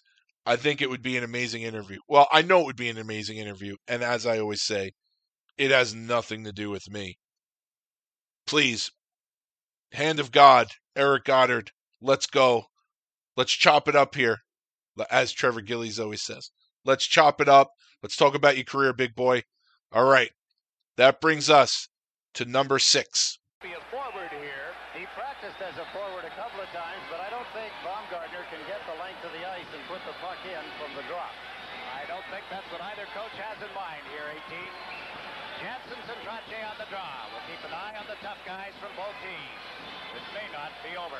Baumgartner is circling. He's got the bomb sight set on someone. He is just roving, waiting for the puck to be dropped. A spinning, spinning. Who's he going to go after? The puck drops and Baumgartner goes right to King, flattens. The bomber, Kenny Baumgartner. Now, the bomber, as I just went on and on about how I want to get Eric Godard on the show and how I said I would love to get everybody on this list on the show, uh, folks, I can promise you, I stand little to no chance of getting the bomber on the show. Uh, bomber is a guy who was never keen on talking about his fighting, although he was very good at it uh, and one of the best in the history of the team. Uh, and, and, I think a lot of that stems from the fact that during his career, that's what people wanted to talk about. And I can't speak for how often and how much he played with LA and how many shifts he got. What I can say is, uh, watching him play on the Islanders, watching him play every shift on the Islanders, um, you know, dude, Kenny Baumgartner was a solid defenseman, a definite top six defenseman, definitely could play against anybody. So uh, I I kind of understand where he's coming from, although I'm not happy about it.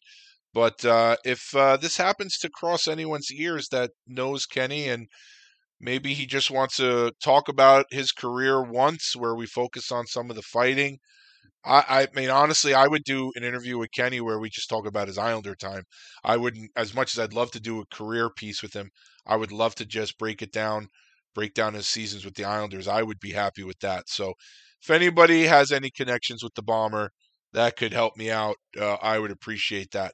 But let's get down to it.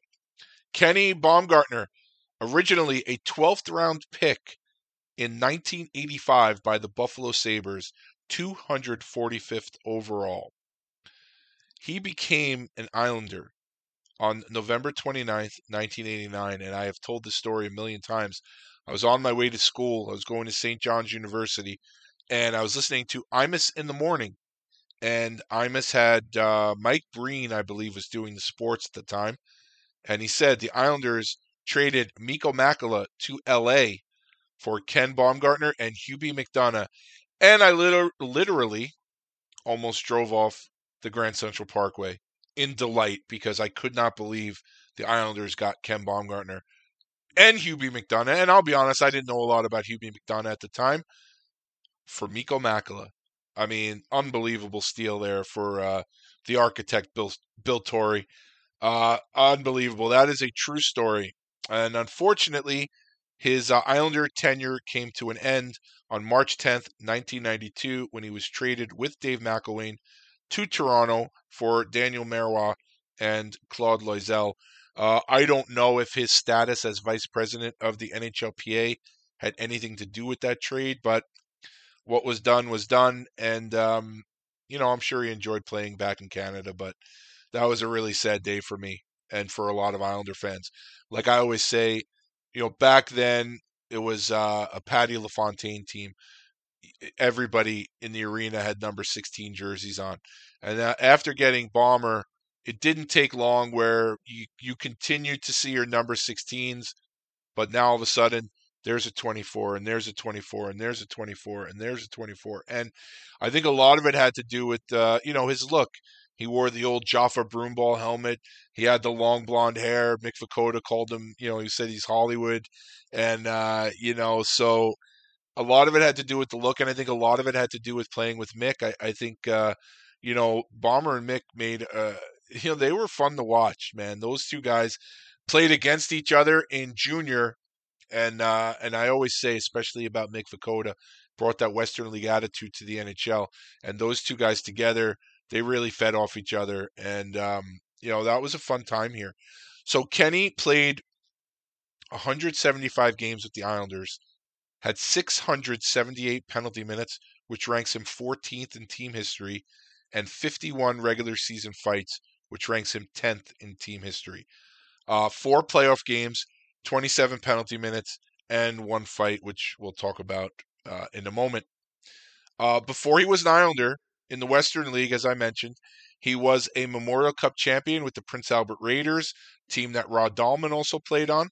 And in 83 84, he was the recipient of the Daryl K. Seaman Award while he was with Prince Albert as the WHL Scholastic Player of the Year. If you know anything about Ken Baumgartner, you know that academics was always very important to him. So this is absolutely no surprise that he won an award, an academic award during his time while he was terrorizing the Western League. He was also terrorizing tests and uh, probably getting hundreds or A's, however they graded it back then. Um, Ken Baumgartner came to the Islanders in 89 90, 53 games played, 194 penalty minutes, 13 fights. Uh, Ed Kastelic twice, David Maley, Troy Loney, Alan May. Always had a running feud with Alan May, it seemed like. Bob McGill, Tony Horacek, Joey Kocur, Kelly Chase. Kelly Chase fight, one of the best defensive fights I've ever seen. Uh, two real technical guys going at it and a lot of a lot of bobbing and weaving and ducking under punches. Uh, definitely one that you definitely want to check out. That's why I must have said definitely twice. Uh, Tim Hunter and Brian Curran, who was with the Leafs at the time.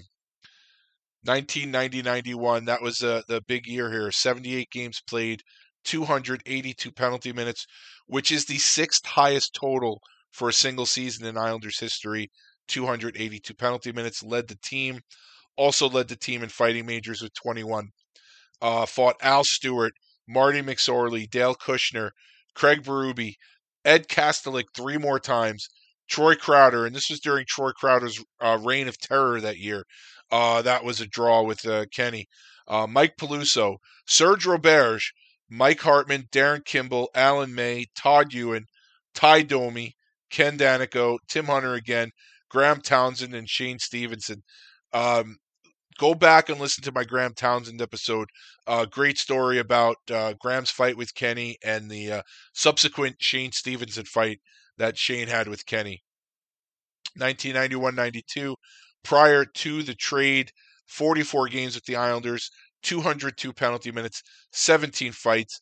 Lyndon Byers, Chris Nilan, Tie Domi again, Mike Hartman, Luke Richardson, Perry Anderson, Randy McKay, Joey Kocur again, Basil McRae two more times, Alan May two more times, Mike Peluso again, Dave Brown, Craig Berube, and Tie Domi again. Now, of course, I skipped the one playoff fight. That was against the Rangers. That was against Kris King. That was when uh, that was the uh, audio that I played prior to talking about Kenny. That was, of course, the game against the Rangers where James Patrick uh, hit Pat LaFontaine high. Pat LaFontaine was carted off and uh, uh, carted off into an ambulance that was subsequently shaken by the classy Rangers fans. And when you have a guy like Ken Baumgartner on the bench and you have a guy like Mick Vukota on the bench, guys like Gary Nylund, Gerald Diduck, guys that were on the ice at the time, even Bryan Trottier, um, that stuff is not going to be taken lightly. And the guys did what they had to do. And uh, unfortunately, uh, Mick and Kenny were suspended, but um, still one of my highlights as an Islander fan was watching that game and uh, seeing uh, the boys do the job at the end, stepping up for Patty LaFontaine. And um, if you've never seen that, I would definitely go on YouTube and uh, and watch it. But chances are, if you're listening to this, you know the playoff incident I'm talking about. So uh, Kenny Baumgartner is my number six. So now we're going to get into the top five. And before we talk about number five, I just would like to say what I say. I've said it a million times.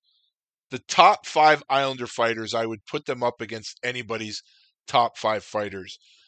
Also, I feel like I can make a case for each one of these guys to be number one on this list. I honestly feel like each one of these guys can stake a claim to being number one on this list. So making these guys, ranking them from five to one, was not easy. It's not as easy as you think for someone like myself. I know a couple of people on Twitter, as soon as I said I was putting this out, right away threw some names out.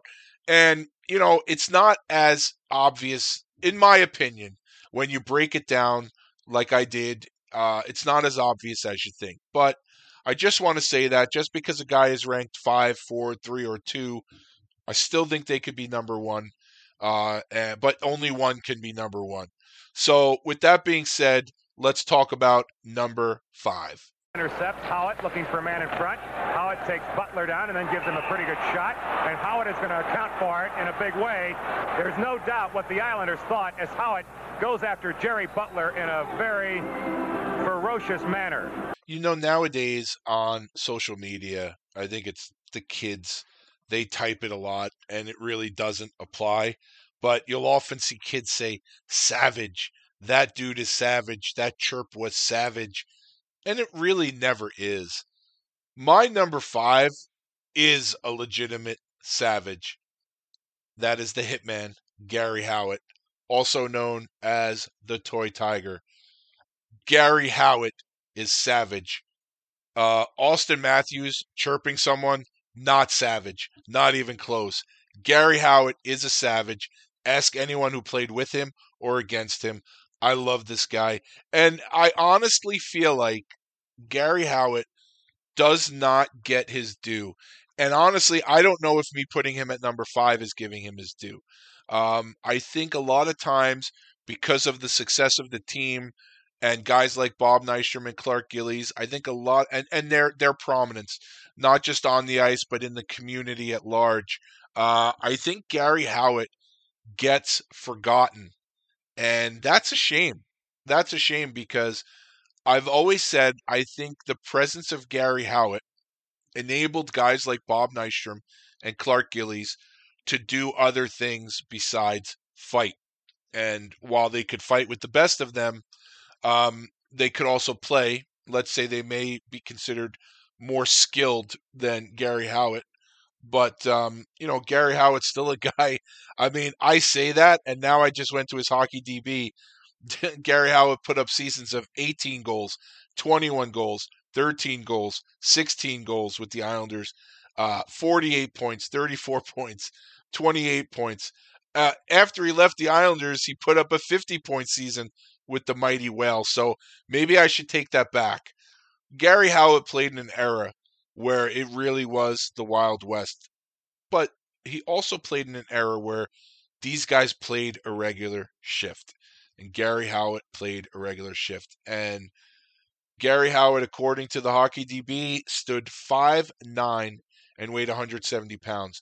Now, back in the day when I worked at Bruce Bennett Studios, it was awesome because every now and then we would get players come in and look at look for pictures of themselves. And Gary Howatt was one of those guys. And honestly, like you can talk about him being five nine.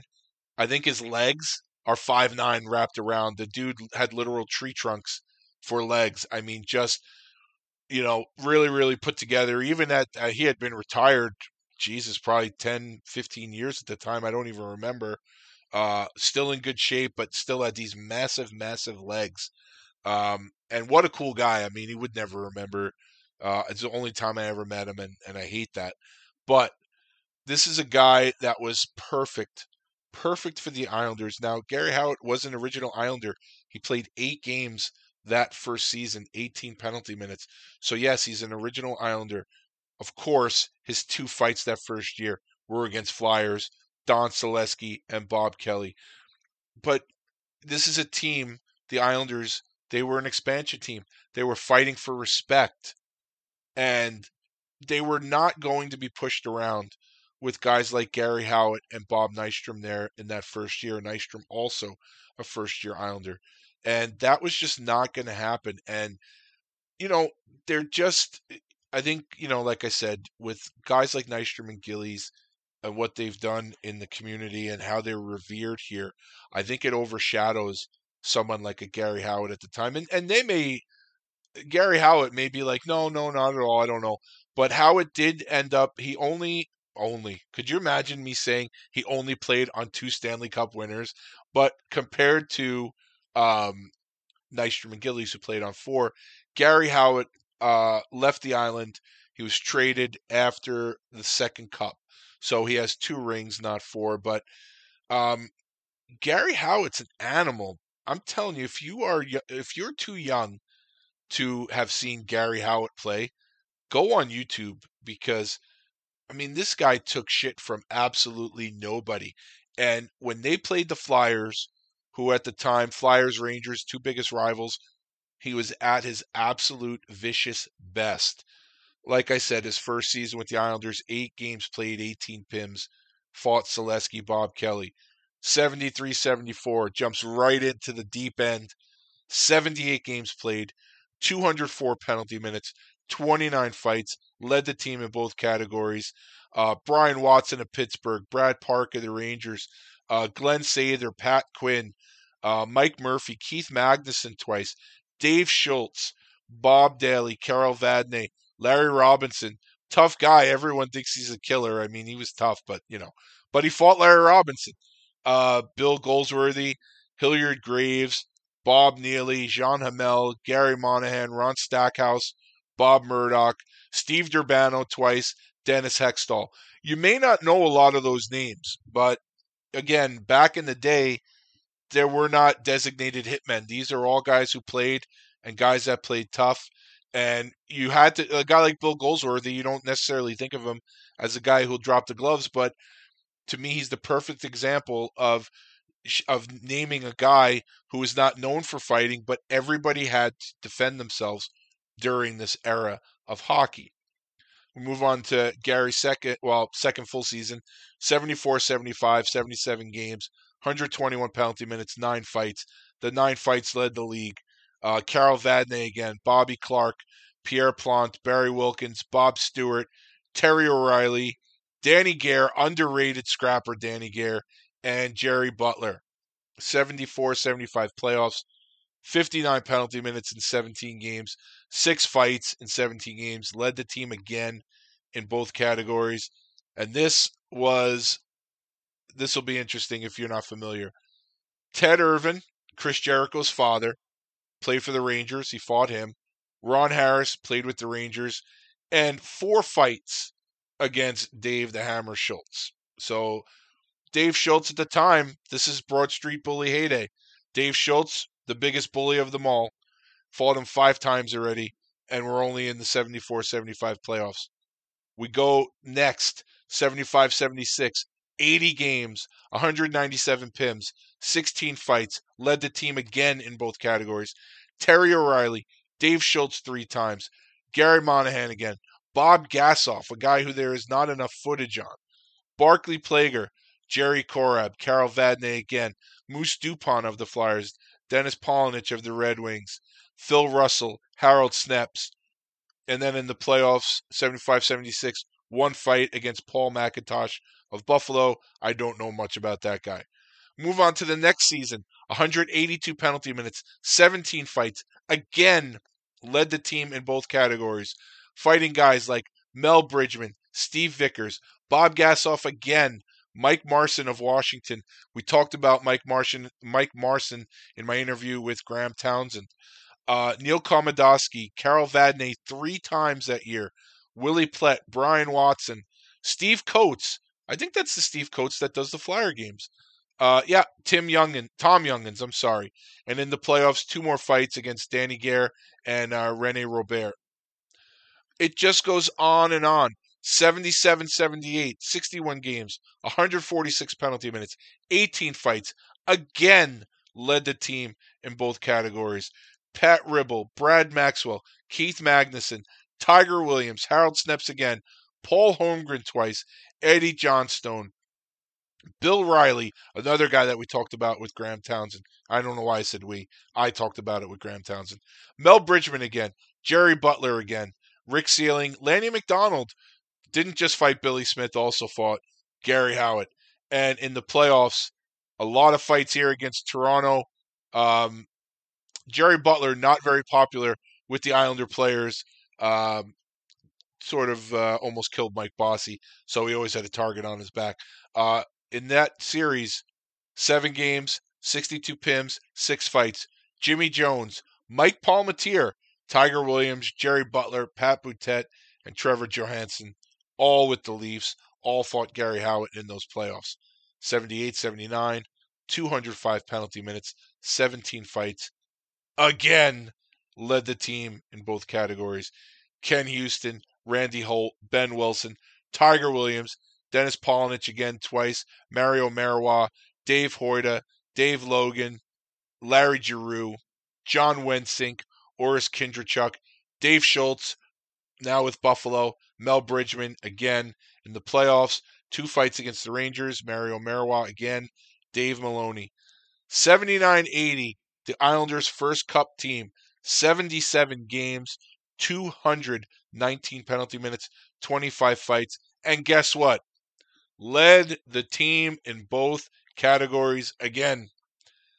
Guys he fought, you may have heard of them. Dave Semenko, Colin Campbell, Moose DuPont, Brian Sutter, Stan Jonathans, Jonathans, Stan Jonathan, Tiger Williams, Dave Maloney, Reg Kerr, Jim Korn, Kim Clackson, John Hughes, John Paul Kelly, Rene Robert again, one in seconds, I guess. Wilf Paiement, Brian Maxwell, Carol Vadnais again, Barry Beck, Ron DeLorme, Terry Ruskowski, all these guys you've heard of. And in the playoffs that year, 21 games, 84 PIMs, tied for the team lead in fights with seven. Jay Wells, Steve Carlson of LA, Wayne Cashman twice. You know him from the Bruins. You're familiar with this playoff series. Terry O'Reilly with Boston, and then later Mel Bridgman of the Flyers.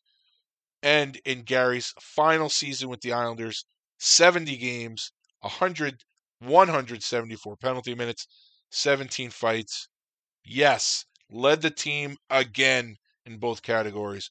Paul Holmgren, Danny Gare, Dale Hunter, Kim Clackson three times, Barry Melrose, Jim McTaggart, Eddie Johnstone again, Randy Carlyle, Terry Ruskowski again, Mike Palmateer again. And his final fights as an Islander were in the 80 81 playoffs. Two fights, one versus Barry Melrose, and the rematch against Dave Semenko. Gary Howatt is an absolute beast. Okay. 596 games played with the Islanders, 1,466 penalty minutes, which places him third. He was first for a long time, and then he was passed by a guy we're going to get to in a few minutes. And 146 regular season fights, which places him second. Gary Howatt led this team in penalty minutes seven times, led this team in fighting majors eight times. In the playoffs, remember, he played a lot of playoff games with this team 87 playoff games, 289 penalty minutes, 30 playoff fights. He led the team in playoff penalty minutes three times, led the team in playoff fighting majors four times, and tied for the team lead in playoff fighting majors once. Gary Howatt, which I should maybe I should have led with this. I was just so excited to talk about him. 10th round pick in 1972 by the Islanders, 144th overall. And as I mentioned, he did play with Hartford, uh, traded from the Islanders to Hartford for future considerations. As I said, two time Stanley Cup champion, 1979 80, 1980 81, and later on with the Devils, he played for the Maine Mariners in 1983 84, where he secured a Calder Cup ring with those Maine Mariners. Maybe the most interesting thing about Gary Howatt, you may or may not know, on January 15th, 1983, as a member of the Devils, he and Mickey Volcan, who was a member of the Whalers, became the only active players to officiate an NHL game. A snowstorm prevented a referee, Ron Fournier, and a linesman, Ron Asselstine, from reaching the Harvick, Harvick, Harv, Hartford Civic Center, easy for me to say, for a game between the Devils and the Whalers. So the other linesman who was slated to work the game became the referee, and they picked a guy from each team, the Devils and the Whalers, Howatt for the Devils, Volcan for the Whalers, and they served as the linesman that night. I actually want to see if I can find that game on video because I didn't watch it. Uh, I don't. I might have watched it if it was on uh, Sports Channel at the time or Channel Nine. I don't even remember. May have watched it. Definitely don't remember it though. And uh, I think it would be interesting to see how that game went. So, again, I gave you a lot of names. I gave you a lot of numbers, and like I said, I started with this. Gary Howatt I mean, he can definitely be number one on this team. I mean, the names speak for themselves, the numbers speak for themselves. And part of the reason why I want to get guys like Bob Nystrom and Clark Gillies on the show, obviously, I want to talk about their careers, but I want to really talk to guys about Gary Howatt because I feel like he, a lot of times, is the forgotten guy here. And he's definitely not forgotten by people my age or older because we all saw this guy. And even though I was I was 10 at the time when he got traded, I'd been watching hockey for a few years. And honestly, at that time in my life, I was so young, all I saw was this little guy running around like a Tasmanian devil, fighting everybody. So he did make an impression on me. And uh, I just feel like a guy like Gary Howatt, for younger fans, gets lost in the cracks. So if you are a younger fan and you never watched Gary Howatt play, please do yourself a favor go on YouTube and watch some of this guy's fights because he is, I, I mean, just, I, I just want to say fun. Gary Howatt equals fun. Go watch Gary Howatt fights. Tell me the dude is not a legitimate savage.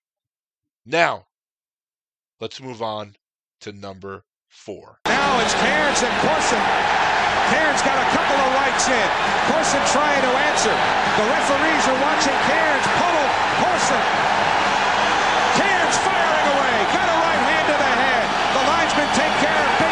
And Tucker. Slams Corson.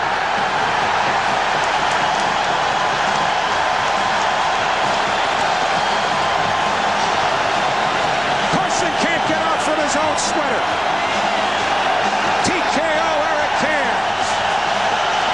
Eric Cairns. I don't think Cairnsy has a real nickname uh, besides Cairnsy.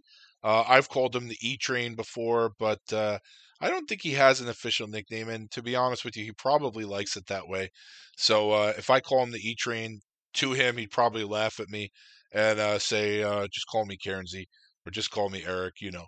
But uh, Eric Cairns is my number four, and Cairns is one of my favorite people in the world. And before we get into it, um, I am Eric and I have discussed him appearing on the show and it is something that we both hope to happen at some point when it is uh, a good time. And uh, I will just say that uh, if there is anyone whose word I will take, it is Eric Cairns. So it might not be anytime soon, but uh, I believe he will be on the show. So I know many of you have asked me about it, and um, all I will say is uh, if it's if it's a possibility, it will get done. I just cannot tell you when. But uh, trust me, if we get him on here, why do I keep saying we? Why do I want to share credit? If I get him on here, it's going to be insane because when well, we're going to talk about some of the guys he's fought here, but he's got just a great story too. So, um, but let's start out with uh, being a third round pick in 1992 by the Rangers, 72nd overall.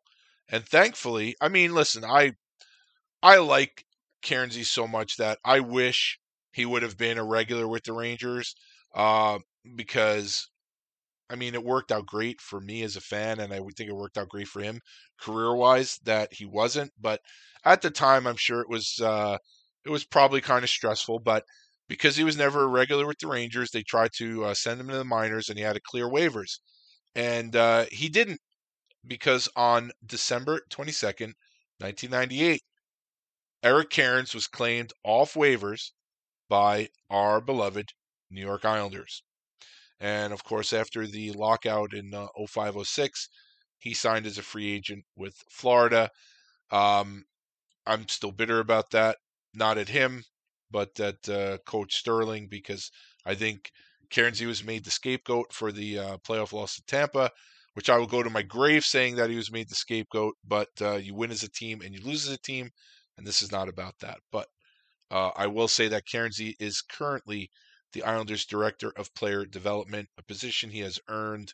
He has been with the organization for many years, scouting, and uh, this is a position that he's uh, he's made for.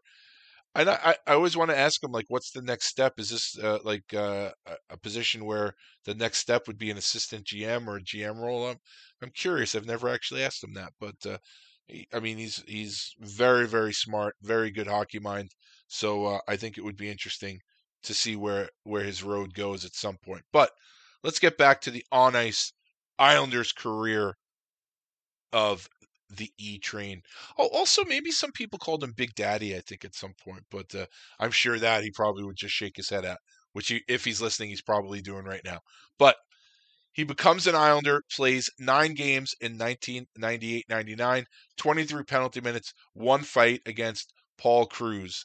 And after this, we go to 1999 2000, and it's like a monster is born the the knock against Cairnsey when he was with the Rangers was that um, if you hit him on the chin, he would go down. And there are fights out there to suggest that he did take some knocks with the Rangers. Uh, and I think it, what I tell people is the same thing with Ross Johnston. Now, when you're that big, you can be that big, but if you're if you're a monster size, but you're 21, 22 years old, you're you're not grown into your size yet. You don't know how to use your size at that point. And that's the one thing I was talking about with Ross Johnston, where every year this kid, he's a big kid, he gets better and he gets better and he gets better. And that's the thing with Cairns, where every year he got better and better and better. And by the time he became an Islander, I, I don't care what anyone says. This is a guy that was top five in the league and and probably a guy other players look to avoid but let's talk about specifics here. 1999 2000, played 67 games, 196 penalty minutes, which was his career high with the Islanders, 14 fights. Uh, Peter Worrell, Stefan Quintal twice, Paul Kruse again, Bob Probert, Cale Hulse, George Laraque, Tie Domi, Dennis Bonvie twice, Reid Simpson, Chris Gratton, Craig Berube, Matt Johnson.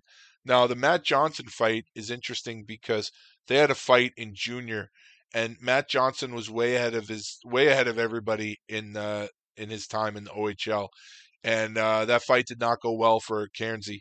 And a lot of fighting is mental, and um, I think for Cairnsey to fight Matt Johnson, do very well in the fight, it just goes to show what kind of character he has. That uh, you know he didn't shy away from it, did very well. Uh, Cairns really was a destroyer with the Islanders. It, really, it has to be said. You know, unfortunately, he didn't play here for what did he play one, two, like four years, but it, it should have been longer. And I really would have loved to seen what what else he could have done in the blue and orange. But in the 2000 2001 preseason, uh, tied for the team lead in preseason fights with two. Uh, Francis Lessard and Steve McLaren, both with Philadelphia at the time in uh, that regular season 46 games, 106 penalty minutes, two fights. Andre Nazarov, Billy Tibbetts. Following preseason, one preseason fight. I don't have the num- I don't have the stats for the games and the penalty minutes, but fought Turner Stevenson that year. And actually, in the uh, Jim McKenzie interview, Jim McKenzie talks about uh, I think it was a Giants game where he went to with Turner Stevenson and a few other Devils, and happened to be Cairnsy and some Islanders went to that game, and uh, everyone was kind of friendly, but it seems like Cairns didn't really care for Turner Stevenson too much. So that could be something that I discuss with him, uh, hopefully when he comes on the show. Uh, 2001 74 games, 176 penalty minutes, 13 fights, led the team in both categories. Todd Fedoruk, Matt Barnaby, Steve McKenna twice, Peter Worrell, Joey Tetarenko, Sandy McCarthy, Stefan Quintal again, Tie Domi again, Dennis Bonvie again, Jeff Odgers, Jody Shelley, and Rob Ray. Now, this was the year that a lot of shit happened with the Rangers. And if you go back and listen to my Seasons in Review episode, this was the season that I did with Eric Cairns. I went into great detail uh, about the nonsense with the Rangers, with Theo Fleury, with Sandy McCarthy. Uh, Steve McKenna gets involved here a few times.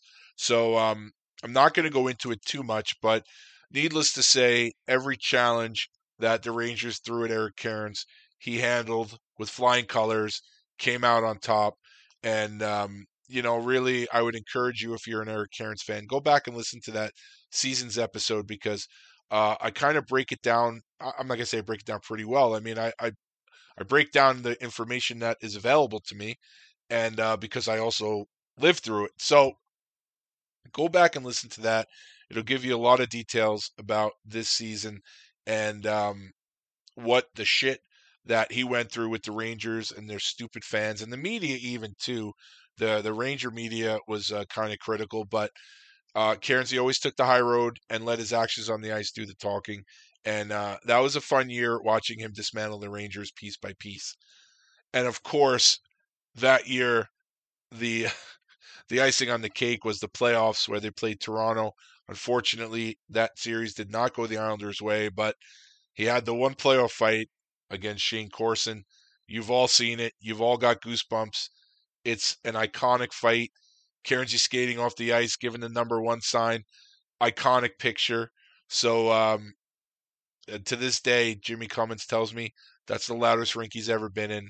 The Coliseum for that game between Cairnsy's fight and Shawn Bates' penalty shot. What a great moment for Islander fans. What what great memories. And uh, that Cairns fight against Shayne Corson, it actually, well, uh, not actually, it absolutely goes down as an iconic moment in team history. Uh, following preseason, one fight, Sean Brown, uh, Boston, 2002 03, 60 games, 124 PIMs, 12 fights, led the team in both categories. Again, uh, fought Eric Boulton, Todd Fedoruk, Francis Lessard again, Peter Worrell again, Craig Berube, George Laraque again, Chris Dingman, Jody Shelley again, Matt Johnson again, Sean Brown again, Steve McKenna again, Donald Brashear. You get the idea. These guys are all fighting each other. Cairns is only fighting the big dogs. They're going at him.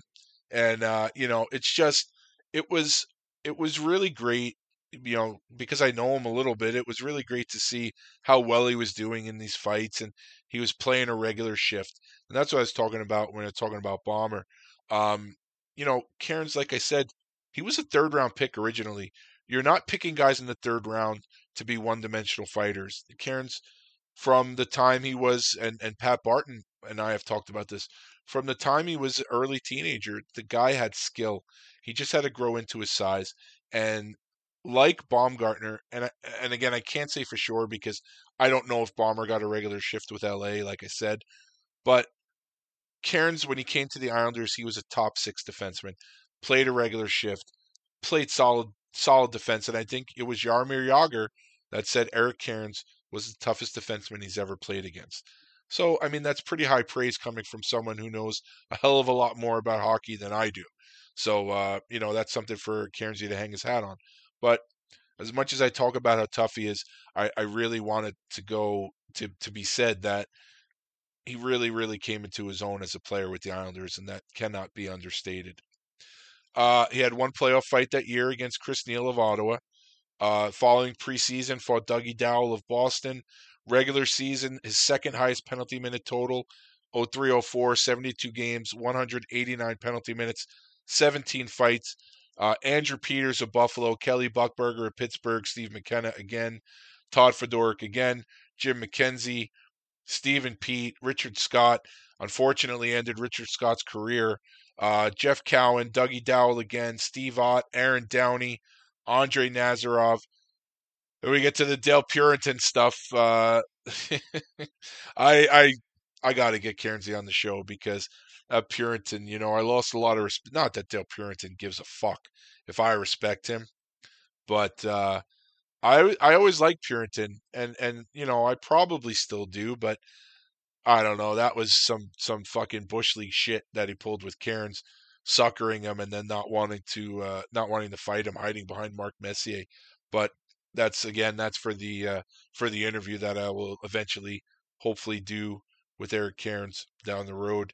Uh, finish up the year fighting Owen Nolan, Garrett Burnett, and Grant Marshall with New Jersey.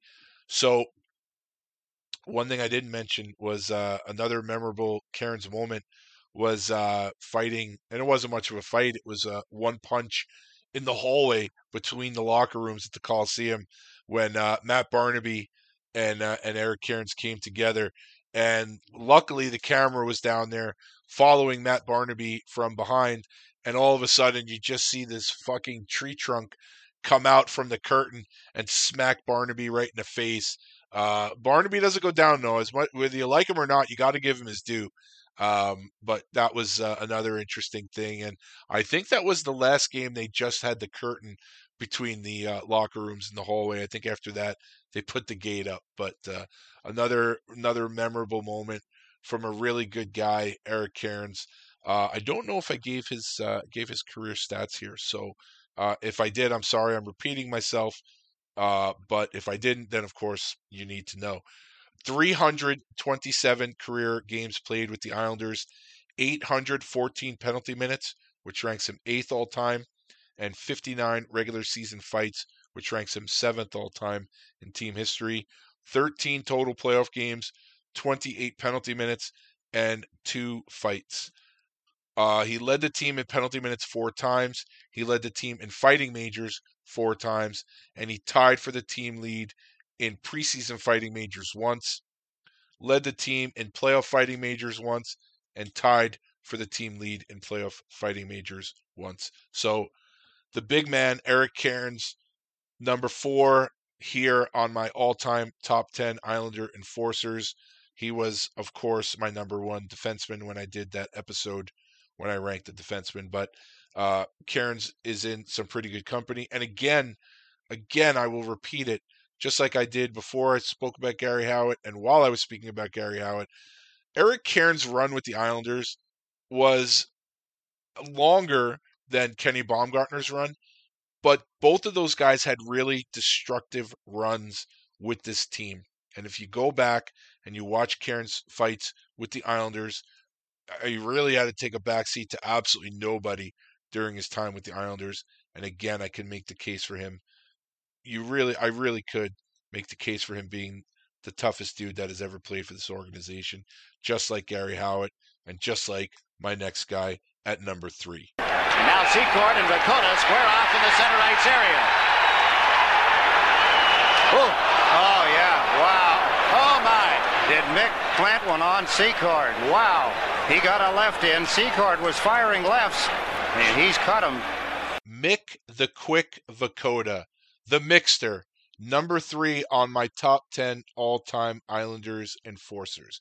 Now, the cool thing about Mick, well, there's many cool things about Mick, but Mick is a student of the Islanders. So Mick knows that he was not going to be number one or number two, but he could be. He absolutely 100% could be. But Mick is also very humble about his accomplishments, and I know how much respect he has for the two guys ahead of him on this list. So let's get down to the nuts and bolts of the mixer, Mick Vukota.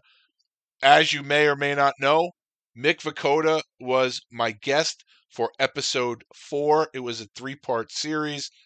Unbelievable guest. Uh, I mean, we, I, I hope, I think we didn't leave any stone unturned. And um, I would highly recommend you going back to listen to it. I don't know how I did as an interviewer, but Mick was an awesome guest. Three part series, Mick Vukota, episode four.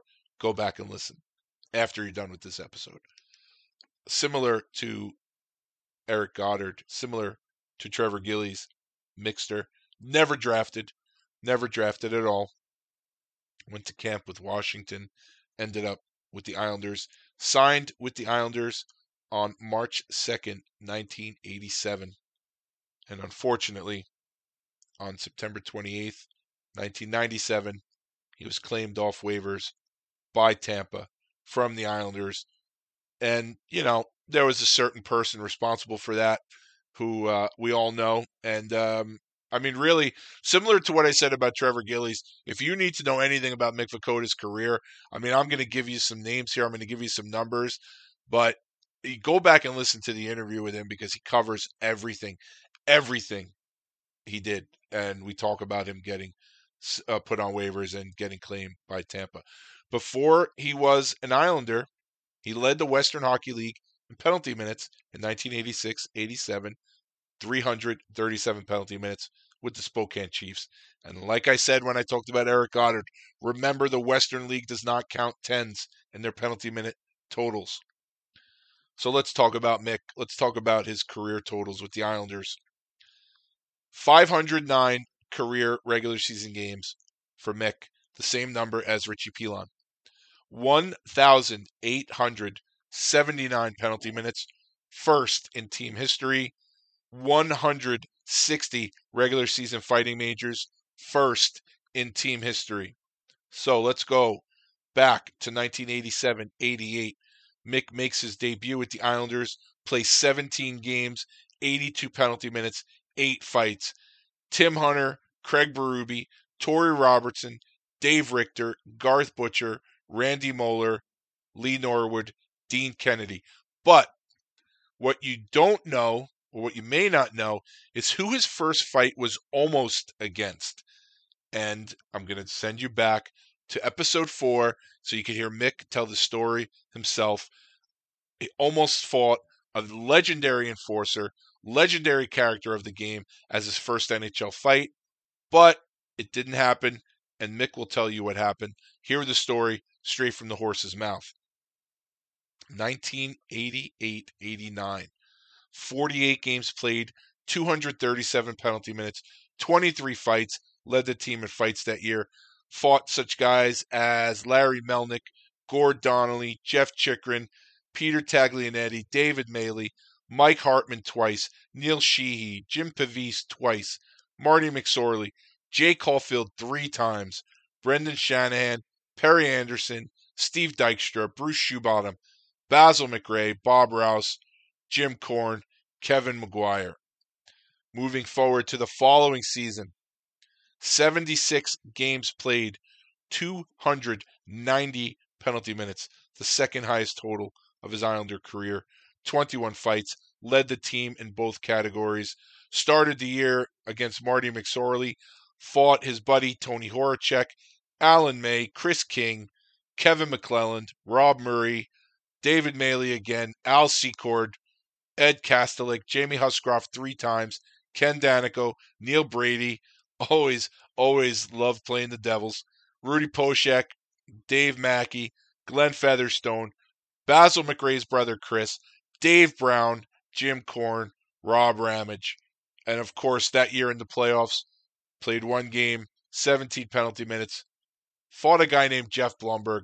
We're going to talk about that in a little more detail in a minute. Following season, 60 games, 238 penalty minutes, 15 fights. Alan Stewart, I, I, you know, I should do a total. He may have fought more Devils than anyone else. Um, Alan Stewart, Dennis Vial, Dale Kushner, Gino Odjick, Ed Kastelic again, Mike Peluso, Rob Ray, the first of the real, maybe greatest rivalry between two players. You could keep your Rob Ray and Tie Domi. That they're buddies. Talk about Rob Ray and Mick Vukota. That is a rivalry based on hate. That is my number one rivalry, and this was the first season where they scrapped each other.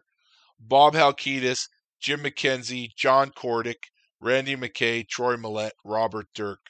91 92, 74 games played, 293 penalty minutes, career high for Mick as an Islander, and 31 fights, another career high.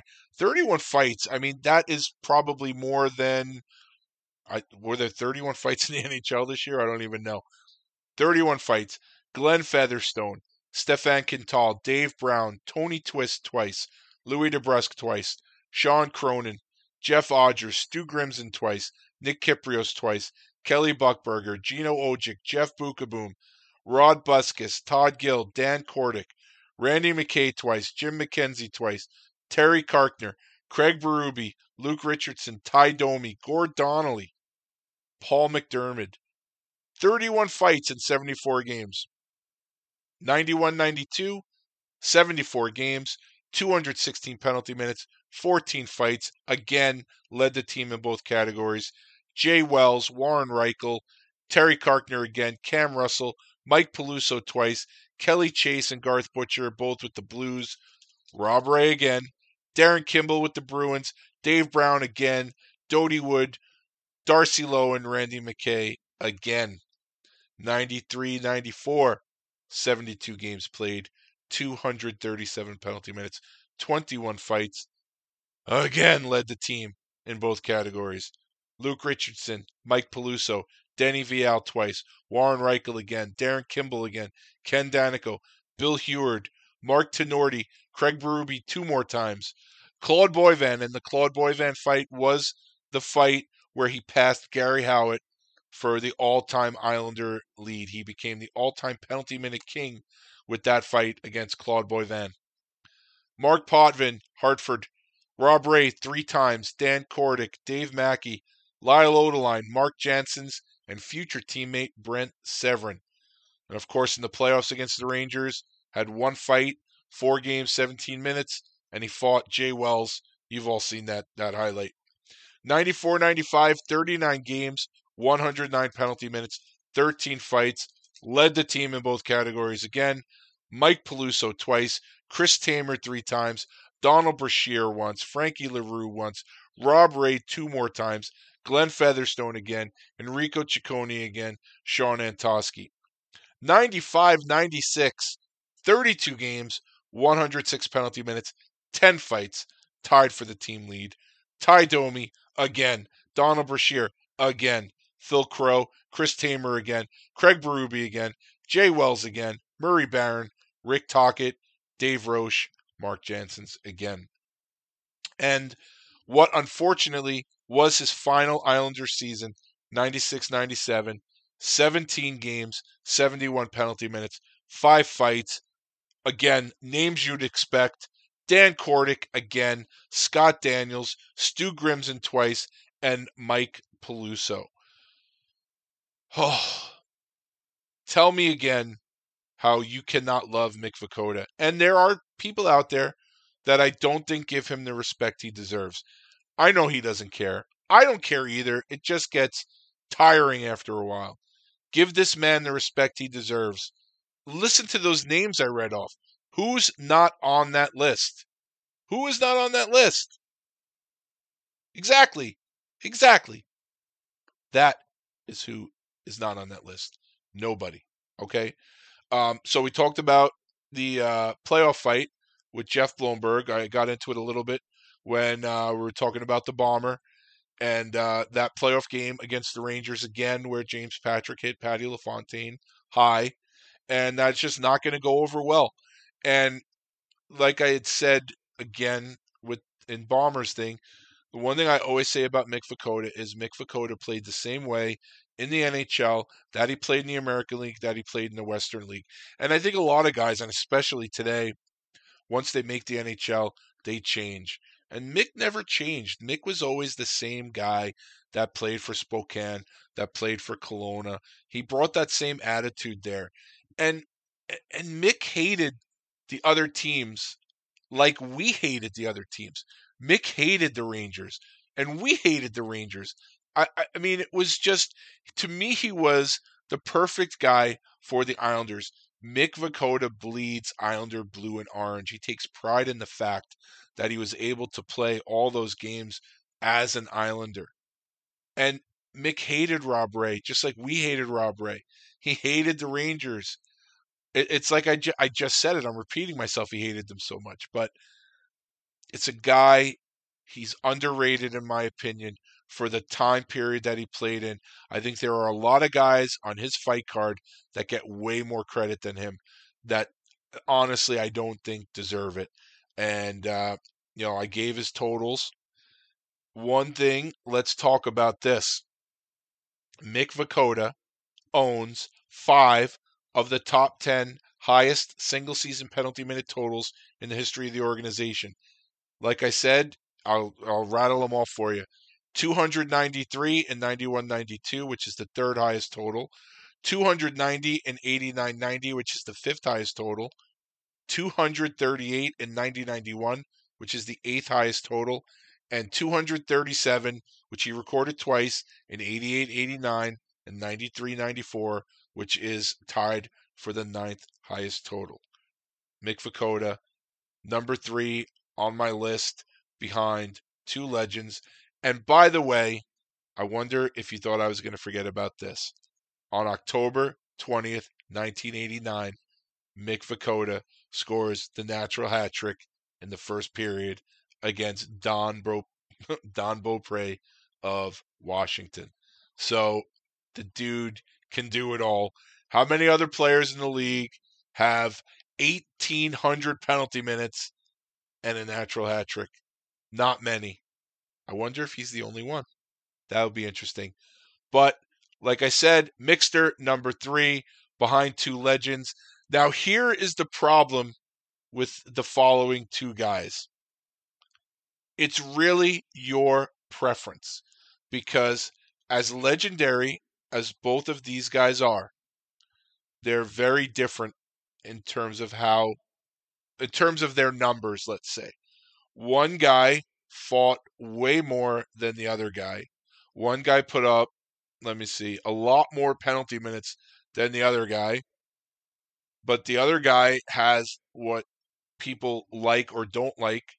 They call it the fear factor. One guy was a guy you didn't want to make mad. So for you, the listener, you have to decide what works better for you. What do you value more? The guy who fought more, the guy who was, say, a bigger presence. The thing is, no matter who you pick for number one, you're not wrong. You're not wrong because, hey, hey, let me say it again. I could make a case for both of these guys to be number one, but only one can be the man. So I give you now my number two all time Islander enforcer, the runner up for the crown. Nystrom, gonna... Got to watch his hand in that helmet because you can break your hand awful easy. He's not quitting though. They're going to let these guys tire themselves out. They don't want to go in between two heavyweights like Horn and Nystrom. Whoa! He's, holy, spread it, break it up. Horn's got a, got a broken nose. I think they should be in and have this thing broken up. You better get him right. Horn's taking an awful beating. He's almost out in his feet. That rule is not bad. It's there for a purpose, but when two big men go at it like this, uh-oh, that's gotta, it up. That's got to be the one of the most one-sided fights I've seen in a long time, Mick. Although the Islander organization wasn't born until 1972, and it is still a relatively young team when you compare it to uh, the original six and some of the other uh, clubs that came before them, they have a very rich history when you take a look at the four Stanley Cups and the Hall of Famers, and you just start to look at names like Bryan Trottier, Mike Bossy, Denis Potvin, Clark Gillies, um, John Tonelli, Bob Bourne, just trying to think, you know, Billy Smith, and even later on, guys like Patty LaFontaine, even a guy like John Tavares, whether you like him or not, let's let's establish the fact that he was he is an all-time great Islander uh, for the numbers that he put up all the names when you go down the list, you know, Butch Goring, um, Patrick Flatley, Patty LaFontaine, Pierre Turgeon, you go up and down that list of great names, and yet only one person can be Mr. Islander, and that is Bob Nystrom. Now, this was a difficult one for me to uh, determine who's going to be number one, who's going to be number two and um, I kind of just went with my gut here uh, as far as you know who do I put number one, who do I put number two, and um, I had to put Bob number two, but the reality is, again, I could make a case for him being number one, and uh, and Bob is an all timer, so just because he, if you're number two, if you're the runner up to an all timer and you're an all timer, you're still doing okay, and I, I think that uh, I think Bob would accept being uh, being number two on the list, and not that again, like I always say, not that Bob Nystrom gives a single fuck where I put him on my list, but I'd say number two on a list behind the number one, who I'm sure you've guessed by now, uh, is not a bad place to be. But like I said, on a team with the tradition that this team has and all the banners that are hanging in the rafters, and yet only one person is Mr. Islander, and that is Thor, Bob Nystrom. Bob Nystrom played 900 career games in an Islander uniform. The only NHL team he ever played for. 900 games.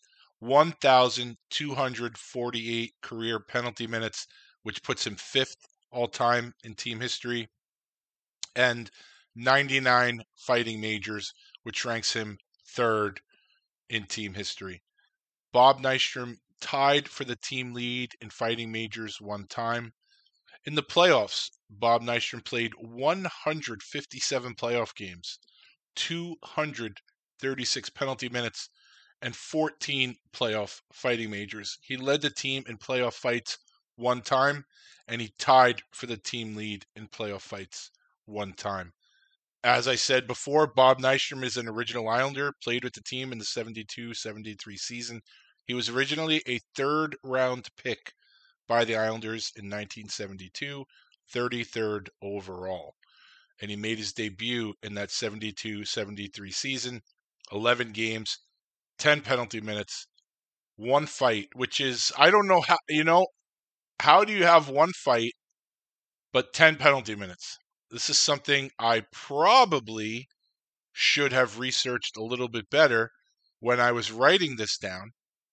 But uh, I don't know. I guess I'll have to look into that after I'm done recording because I am not holding up the recording for something like this. But one fight that year. Where am I? All right, here we go. Hold on. This is what happens when you have 8,000 windows open on your computer. Don Saleski of the Flyers. We move on to the next season, 73 74, full season, 77 games, 118 penalty minutes, eight fights. Now, keep in mind, the reason why Bob Nystrom really never led the team in penalty minutes and almost never led the team in fights was because the majority of his early career was spent playing with Garry Howatt, who always led the team in fights, uh, always led the team in penalty minutes. So Nystrom very rarely. What I did on my little graph here, I highlighted it in yellow uh, as far as who led the team in fights, who led the team in penalty minutes, and there's not a lot of yellow on Bob Nystrom because he was with Garry Howatt most of those years. So that 73-74 season had eight fights: Vic Hadfield, Brent Hughes, Andre Moose Dupont, Dennis O'Brien, Bob Dailey, Curt Bennett, Mike Pelyk, and Darryl Sittler. And again, don't don't just say, "Well, why is he fighting a guy like Darryl Sittler?" This is what I was talking about going back to Bill Goldsworthy. These guys, regardless of your stature in the league, unless you're a Mike Bossy or a Wayne Gretzky, everyone pretty much had to drop the gloves at least once or twice. I mean, Sittler has a famous fight against Garry Howatt, so uh, he's not afraid to drop the gloves, even though he's, I would imagine, a Hall of Famer. I would think, right, Darryl Sittler? 1974 75, Bob Nystrom played 76 games, 122 penalty minutes, eight fights. Butch Deadmarsh, Jerry Byers, Jean Hamel, Dave Hutchison, future teammate Wayne Merrick, Brian Glennie, Doug Risebrough, the big Irishman, Pat Quinn. And in the playoffs that year, he had one fight, 27 penalty minutes. The fight was against Ed Van Impe, of course, of the Flyers. 75 76, 80 games, 106 penalty minutes, seven fights. Dennis Hextall, Ed Kea, Darryl Sittler again, Dunc Wilson, Ross Lonsberry, Darryl Edestrand, and Ron Sedlbauer of the Canucks. Added two fights in the playoffs that year one against Jim Schoenfeld of Buffalo and one against Frank Mahovlich of Montreal. And keep in mind with some of these bigger names, Bob Nystrom again took a regular shift. He, so it's not like Bob Nystrom was sent out and he's going out to take these guys off the ice. Guys wanted to take Bob Nystrom off the ice too. So that's why you see some of these other some of these uh, bigger names that maybe you don't expect, especially if you were not alive during this time and you're used to, you know, say the the 80s or the 90s style where it was uncommon for a star player to fight a guy who fought regularly. Uh, in 76 77, he played in 80 games again, 91 penalty minutes, nine fights. Mike Milbury, oh, what could have been, what could have been in this fight could have, oh man, oh man. But anyway, Mike Milbury, Steve Jensen, Don Saleski, Pat Boutette, Ron Greschner, a young Ron Greschner with the Rangers, Richard Mulhern, Jim Harrison, Russ Anderson, and Yvon Labre, who was the muscle for Washington for a lot of those early years. And he added one playoff fight in 76 77 against renowned pugilist Randy Holt. 77 78 again played 80 games. This cannot be underscored here. A guy that played as physical as Bob Nystrom is playing back to back to back 80 game seasons, sandwiched with a 77 game season and a 76 game season and a 78 game season. This is a guy that never missed games. And if he missed a game, it had to be because his leg was falling off or something. He did not miss games. In 77, 78, 80 games again, 94 PIMs, 10 fights. Fred Barrett of the North Stars twice, Reed Larson, uh, Dave Logan of Chicago, Doug Risebrough, Minnesota, Ron Sedlbauer, of Vancouver, Mel Bridgman twice, Carol Vadnais, and Errol Thompson of Detroit. And of course, let's add the playoff fights. Two fights in seven games, Mike Pelyk of Toronto and Tiger Williams. 78 79 only played 78 games that year, not the standard 80. Uh, 113 penalty minutes, 10 fighting majors. Pat Ribble, Randy Holt, Dennis O'Brien, names you've heard me rattle off already. Rick Green, Dave Hoyda, Tiger Williams, Neil Komadoski, Pierre Plante, Don Maloney, and Steve Payne of Minnesota. Now we get to the first cup year 79 80, 67 games, 94 PIMs, 8 fights. Frank Bathe, Reed Larson again, Jim Korn, Jay Wells twice, Richard Mulhern again, Paul Baxter, and Ryan Walter. And in the playoffs, nine games, four fights. John Wensink, Brad McCrimmon, Mike Busniuk, and Bob Kelly of the Flyers, the Hound. 80 81, 79 games, 145 PIMs, 14 fights. Al Secord, Battleship Kelly, Jim Schoenfeld again, Nick Fotiu, John Barrett, Phil Russell, Terry Johnson, Dale Hunter, Brad Marsh, Harold Snepsts, Bob Dailey, Rod Langway, Ryan Walter, and Jim McTaggart. 81 82, 74 games, 103 PIMs, 9 fights. Danny Gare, Barry Melrose, Paul MacLean, Danny Gare again, Glen Cochrane, Randy Holt again, Pat Boutette, Graham Nicholson, and Bob McGill, future Islander Bob McGill. And in the playoffs, 81 82, two fights Wilf Paiement of Quebec and Stan Smyl of Vancouver. 82 83, tied for the team lead in fights this year with eight in 74 games, had 98 penalty minutes.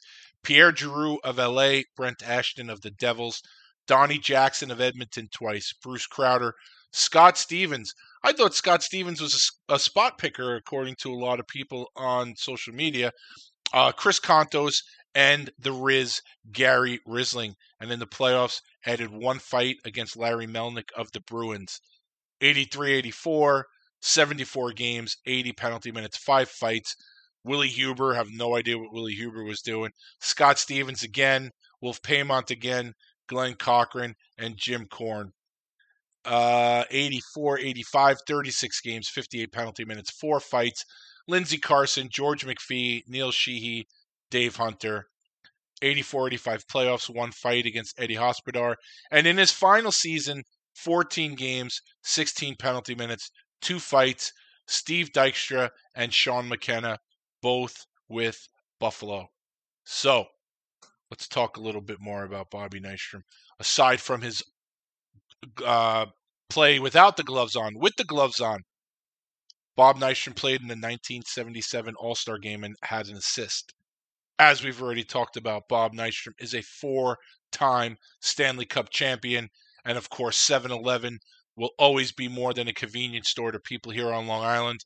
That is the time of the overtime goal from, of course, Lorne Henning and John Tonelli. Everybody is listening to it in their head right now. Tonelli, Tonystrom. Everybody knows what that means. You could say that to anybody on Long Island. Everybody knows what that means. In 1991, the Islanders began presenting the Bob Nystrom Award to the player on the team who best exemplifies leadership, hustle, and dedication. We've talked about that with Matt Martin multiple time winner of the Bob Nystrom Award.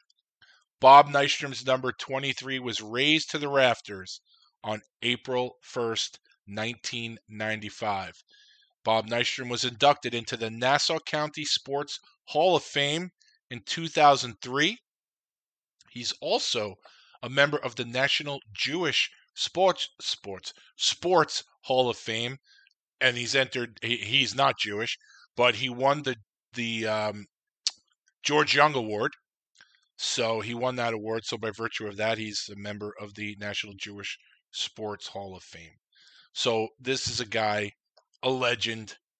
I mean, a legend. I mean, a legend. A legend, a legend, a legend. Bob Nystrom is a goddamn legend here on Long Island and in hockey history. Um, what what can I say about the guy? Uh, he was an assistant coach for one year with the Islanders too. He used to do color commentary on the radio for the Islanders. He is Mr. Islander. He could be number one, and on most teams, he would be number one. But on this team, he isn't. And that is because the guy who is number one, the guy who wears the crown for the Islanders, the all time number one enforcer in my mind for the Islanders was Bob Nystrom's partner in crime for many years of their Islander career. And here he is, number one. Well, this will ice the cake for the Islanders if Gillies could record a victory here. But they're so tied up. Gillies with the rights. Gillies again. Well, forget about third man in with 22 seconds in this game decided. Gillies destroying Dave Schultz. So, yes, here's number one. A few people had alluded to it on social media. Um, I'd, I'd like to say it wasn't obvious because, again, I, would like to give credit to my numbers five through two, who uh, who I think deserve to be mentioned in the same breath as far as enforcing goes with my number one, and that is Jethro Clark Gillies, my number one all time Islanders enforcer. I always say that uh, as a kid growing up in Queens at the time, actually, before I moved to Long Island, we had uh, my sister and I in our separate rooms had uh, each a 12 inch black and white television. And because we didn't have cable, the only Islander games that I could see at the time were the road games. And seeing Clark Gillies on my little black and white television, he looked larger than life. And he is uh, a main reason why I became an Islanders fan, along with Bob Nystrom and Garry Howatt and Bryan Trottier and Denis Potvin and Billy Smith, all those guys uh, really contributed to me becoming an Islander fan. But I will never ever forget watching Clark Gillies on my little 12 inch black and white TV in Queens, where I lived right in the heart of Rangers country. But Clark Gillies is my number one. Now, here's the dilemma for some people. Some people refuse to put Clark Gillies number one because of his lack of fights. And that's where the fear factor comes in. That's where, if you weren't around back then, that's where, you know, when you just look at numbers or you just look at penalty minute numbers or fight numbers, you say, well, you didn't fight that much. And I think the same thing happens when you talk about Nick Fotiu. if someone was um, going to do a Rangers list, I think you'd run into the same thing where he doesn't have the fight card of other guys, and uh, sometimes people have a problem with that. Now, Clark Gillies' first season with the Islanders was 74 75. I was four. So I really didn't start, I guess, being cognizant of hockey till I was probably seven or eight years old. So by then he had already established himself a little bit. And for myself as a kid, everything is always larger than life when you're a kid. And I always remember Clark Gillies being larger than life. But what I also remember is, um, and for those of you who live in Queens, uh, you might know this. So uh, I went to uh, junior high school at, I believe it's IS 119. And I would take the bus there. It wasn't a regular school bus, it was a regular bus. And every month I would get off the bus early, go to a candy store, and get the latest issue of Hockey Illustrated and Goal magazine. I was a voracious when it came to, to hockey back then. I wanted to read as much as I could, and uh, I wanted to know as much as I could. And there was no internet back then, and I read him read every magazine from cover to cover, even if it was a, an article about the Rangers. I would read it cover to cover, and if there was an article in there about Clark Gillies or if there was an article in there about fighting and and all this other stuff, Clark Gillies was always near the top and it was always mentioned about Clark Gillies' long fuse, but there's not exactly a line of guys looking to fight Clark Gillies because it could end your night in a hurry. So because I was alive to watch Clark Gillies play, I saw it firsthand the the fear factor. And again, you know, take it for what it is. These are grown men playing against other grown men. And you, you would like to think that nobody is necessarily afraid of anybody. And maybe fear is the wrong word. But I think back then, if you knew you were going coming to Long Island and you knew that you might fight Clark Gillies, if you're going into Philadelphia and you're going to fight Behn Wilson or even the Garden with Fotiu, uh, Dan Maloney out in L.A. Uh, no, you know there were guys that you knew that they could put a hurt on you real quick. And not that the alternative with the Islanders was a good option because if you're not going to go near Clark Gillies, well, you're probably going to end up tangling with Bob Nystrom. Or if it was before, uh, if it was 1981 or earlier, you might end up tangling with Garry Howatt. So it was really pick your poison. But I think the difference between the three guys is that if Gillies hit you, just like Ed Hospodar will tell you, he'll shatter your face and he could really hurt you. So I think the the the knock on him with the long fuse, yeah, you say what you want about it, but it's also the other teams also seems like they took the tack of let's leave the big guy alone. So when you you combine the two, that's where you don't get the volume of fights with Gillies as you do with Nystrom or Garry Howatt, or even if you extend it further, Mick Vukota, or even Eric Cairns as a defenseman. You don't have that volume of fights. But what you do have is fights where he put he hurt guys and guys didn't necessarily want to fight him. It got to the point where it would be younger guys trying to fight him, like Marty McSorley with Pittsburgh coming up, where you want to make a name for yourself. So maybe a veteran on Pittsburgh isn't necessarily looking to tangle with Clark Gillies, but this kid, Marty McSorley, now he wants to make a name for himself. And what better guy to go up against than Clark Gillies? So be, like I said, because I lived through it, because I watched it with my own eyes, I know there were guys that didn't necessarily want to tangle with Clark Gillies, and Clark Gillies was not the type of guy to go looking for it because of his value to the team with his gloves on. Clark Gillies played on two of the most famous lines in the history of the organization. First, with Bryan Trottier and Billy Harris, the Lilco line, or if you're not from Long Island and you don't know what Lilco is, it's the Long Island Lighting Company. So he played on that line with Bryan Trottier and Billy Harris.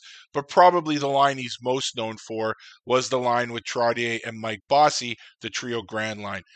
You're not playing with Bryan Trottier and Billy Harris or Bryan Trottier and Mike Bossy if the team can afford to lose you after you fight a guy who you're better than. And even though Gillies would fight, he's a Hall of Famer. So he had to be careful who he fought. And like I said, it's a double edged sword. You can't go off, you can't fight a guy just because this guy wants to fight you.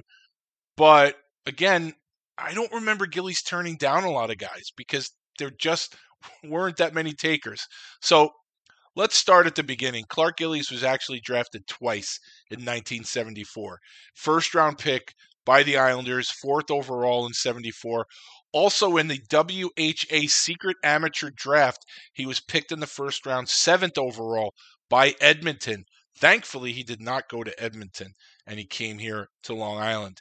And his Islander career unfortunately ended when he was claimed off waivers by the Buffalo Sabres on my 16th birthday.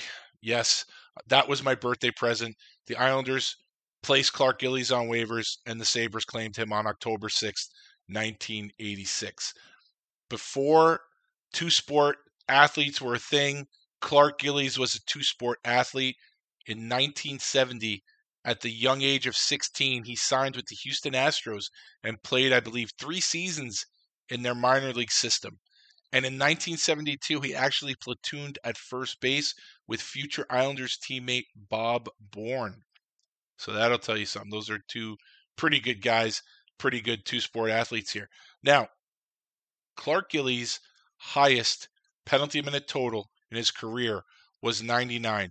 never cracked triple digits in penalty minutes. And I bet that's something he's probably proud of. I, I would see, this is why Clark needs to come on the show because I'm going to guess that Clark Gillies is proud of the fact that in 1980 81, his career high in penalty minutes was established at 99 in 80 games. He had three fights that year. And I bet he's proud of that because he fought on his terms. He fought when the team needed him, and he was still a Hall of Fame player. But let's go back to 74 75. Played 80 games, 66 PIMs, four fights. Dean Talafous, Dave the Hammer Schultz, Keith Magnuson, and Andre Moose DuPont. In the playoffs that year, in 17 games, he actually tied the number of fights he had in the regular season with four.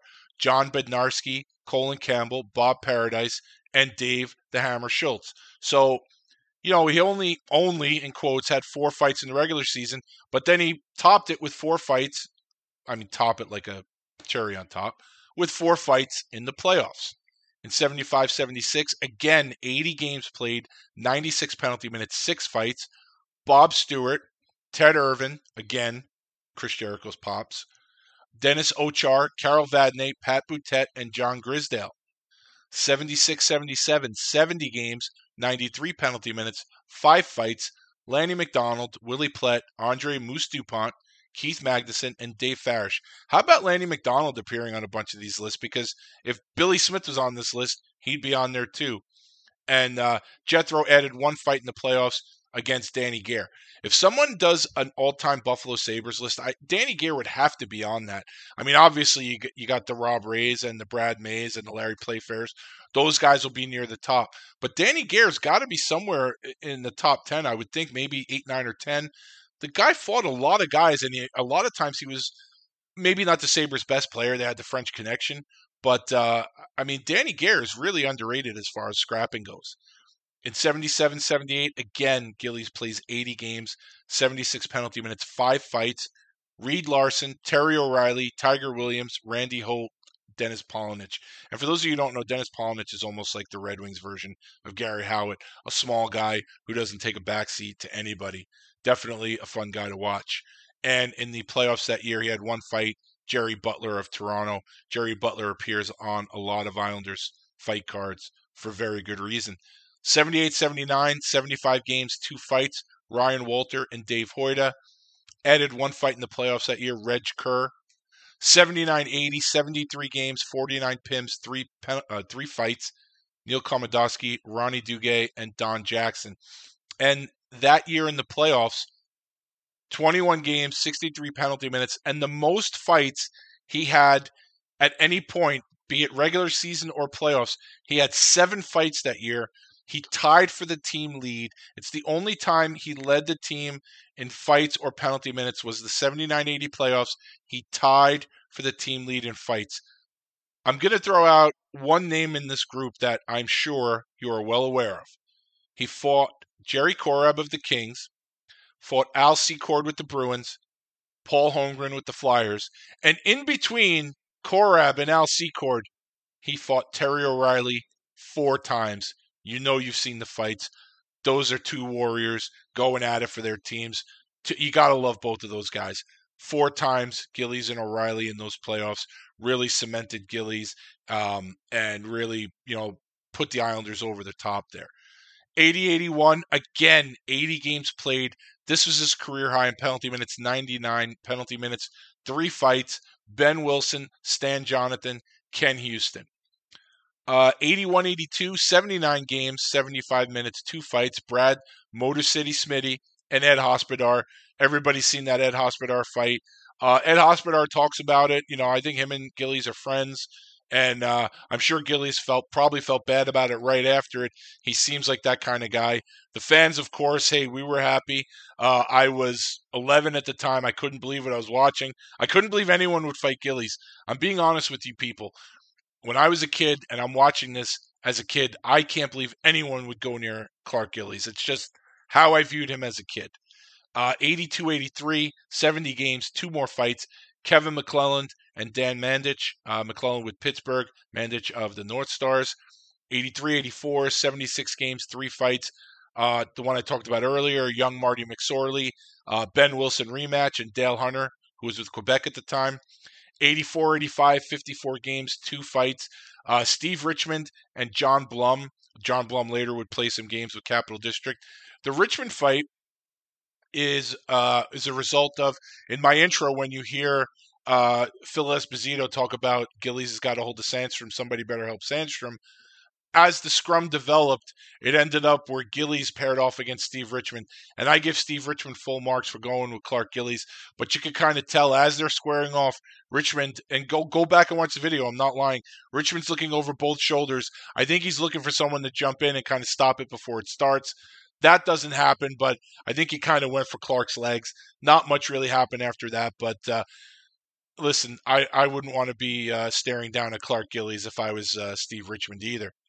Uh, 84 85 playoffs. He had one fight rematch with Ed Hospodar, who is now with the Flyers.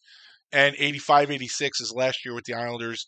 Uh, three fights Norm Schmidt of Pittsburgh, Bob Probert of Detroit, and also Barry Melrose of Detroit. So Clark Gillies' career numbers with the Islanders 872 career games played, 891 career penalty minutes, which places him seventh. 39 fights, which ranks him 11th. In the playoffs, 159 playoff games, 262 playoff penalty minutes, and 15 playoff fights. And like I said, he tied for the team lead in playoff fights one time, and that was the 79 80 playoffs where he fought Terry O'Reilly four times and three other guys one time each. Clark Gillies was a first team NHL All Star in 77 78 and 78 79, and he played in the 1978 All Star game, registered two penalty minutes. Clark Gillies also played for the NHL All Stars versus the Russians versus the USSR in the 1979 Challenge Cup. Also played for Team Canada in the 1981 Canada Cup, where Canada was the runner up to those goddamn Soviets again. Number nine was retired, raised to the rafters of our beloved barn on December 7th, 1996. Clark Gillies was inducted into the Suffolk County Sports Hall of Fame in 1998. He was inducted into the Saskatchewan Sports Hall of Fame in 2000. And of course, the big one, inducted into the Hockey Hall of Fame in 2002. Oh, by the way, Clark Gillies, four time Stanley Cup champion. And before he was a Stanley Cup champion in 1973 74, he was a member of the Memorial Cup champion Regina Pats. Clark Gillies, my king of the Islanders enforcers, agree, disagree. I love it. Clark Gillies, I think most people would agree with me that Clark Gillies has to be number one on this list. But if you have Nystrom, or if you have Vukota, or you have Howatt, or you have Cairns, I'm cool with that. Absolutely 100% cool with that. For me, it's Gillies number one, Nystrom number two. So, just to recap what I have done here, let's get it going here. My four honorable mentions Brian Curran, the Colonel, Richie Pilon, the Chief, Zenon Konopka, Z, and Ross the Boss Johnston. Those are my four honorable mentions. Then we get to the, the top 10. Number 10, Matty Martin. Number 9, Kenny Belanger. Number 8, Trevor Gillies. Number 7, Eric Godard. Number 6, Kenny the Bomber Baumgartner. Number 5, the Hitman, Garry Howatt.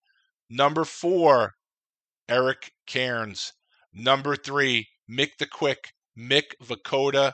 Number two, Thor, Mr. Islander, Bob Nystrom, and the man who wears the crown that will never be taken off his head, Jethro, the Hall of Famer himself, Mr. Clark Gillies. So, folks, that is my top 10. As I said, this will never change. Nobody is entering this top 10 It'd be nice if I have to figure out how to get Ross Johnston in there. But with the way the NHL is going, I don't have high hopes for that. That is not a Ross Johnston problem. That is an NHL problem. But this is my official top 10. Please send me your top 10s. And you know what? This show has always been me interviewing former players, current players, and I really value the guys who have taken the time to let me interview them. And for the, the folks on this list who I have not interviewed yet, if by some chance this podcast passes through your frame of vision, and if by chance you take the time to listen to this, please, I beg of you to look at my back catalog, look at some of the names I've interviewed, and it would be an honor, an absolute honor, to add you to the list of players I have interviewed. I feel like I will do as good a job as anyone. I will I will give 100% to use the old sports cliche, but please, for guys like Bob Nystrom and guys like Clark Gillies and guys like Garry Howatt, Eric Godard, um, please consider coming on my show because it would be such a thrill for me to talk hockey and Islanders hockey and your careers with you. So that is my plea. Folks, I hope that you enjoyed this. Like I said, send me your top 10 Islanders. It'd be great to have a discussion about it. And uh, and that's it. So um, everybody out there, that's my top 10 and I'm sticking with it till the end. And there you have it, ladies and gentlemen. My official all time top 10 Islanders enforcer list. Like I said, this is probably a forever list. We'll see what happens down the road, but I will not waver from this list. This list is permanent. If it was on a piece of paper, it would be laminated. And I hope you enjoyed my countdown. Like I said in the beginning, please hit me with your list. Hit me with some feedback about mine, but definitely hit me with your list. Tell me why I don't know what I'm talking about. Tell me who I who I included that shouldn't be there, who I left uh, who I left off that should be there, and all that fun stuff. Let's make this episode the most interactive episode that uh, I've ever done. And uh, other than that, I am getting away from talking about what's coming up next week. I feel like it's bad karma. So, um, how about I just leave it at this? Thank you for listening to this episode. Everybody, have a great week and stay safe.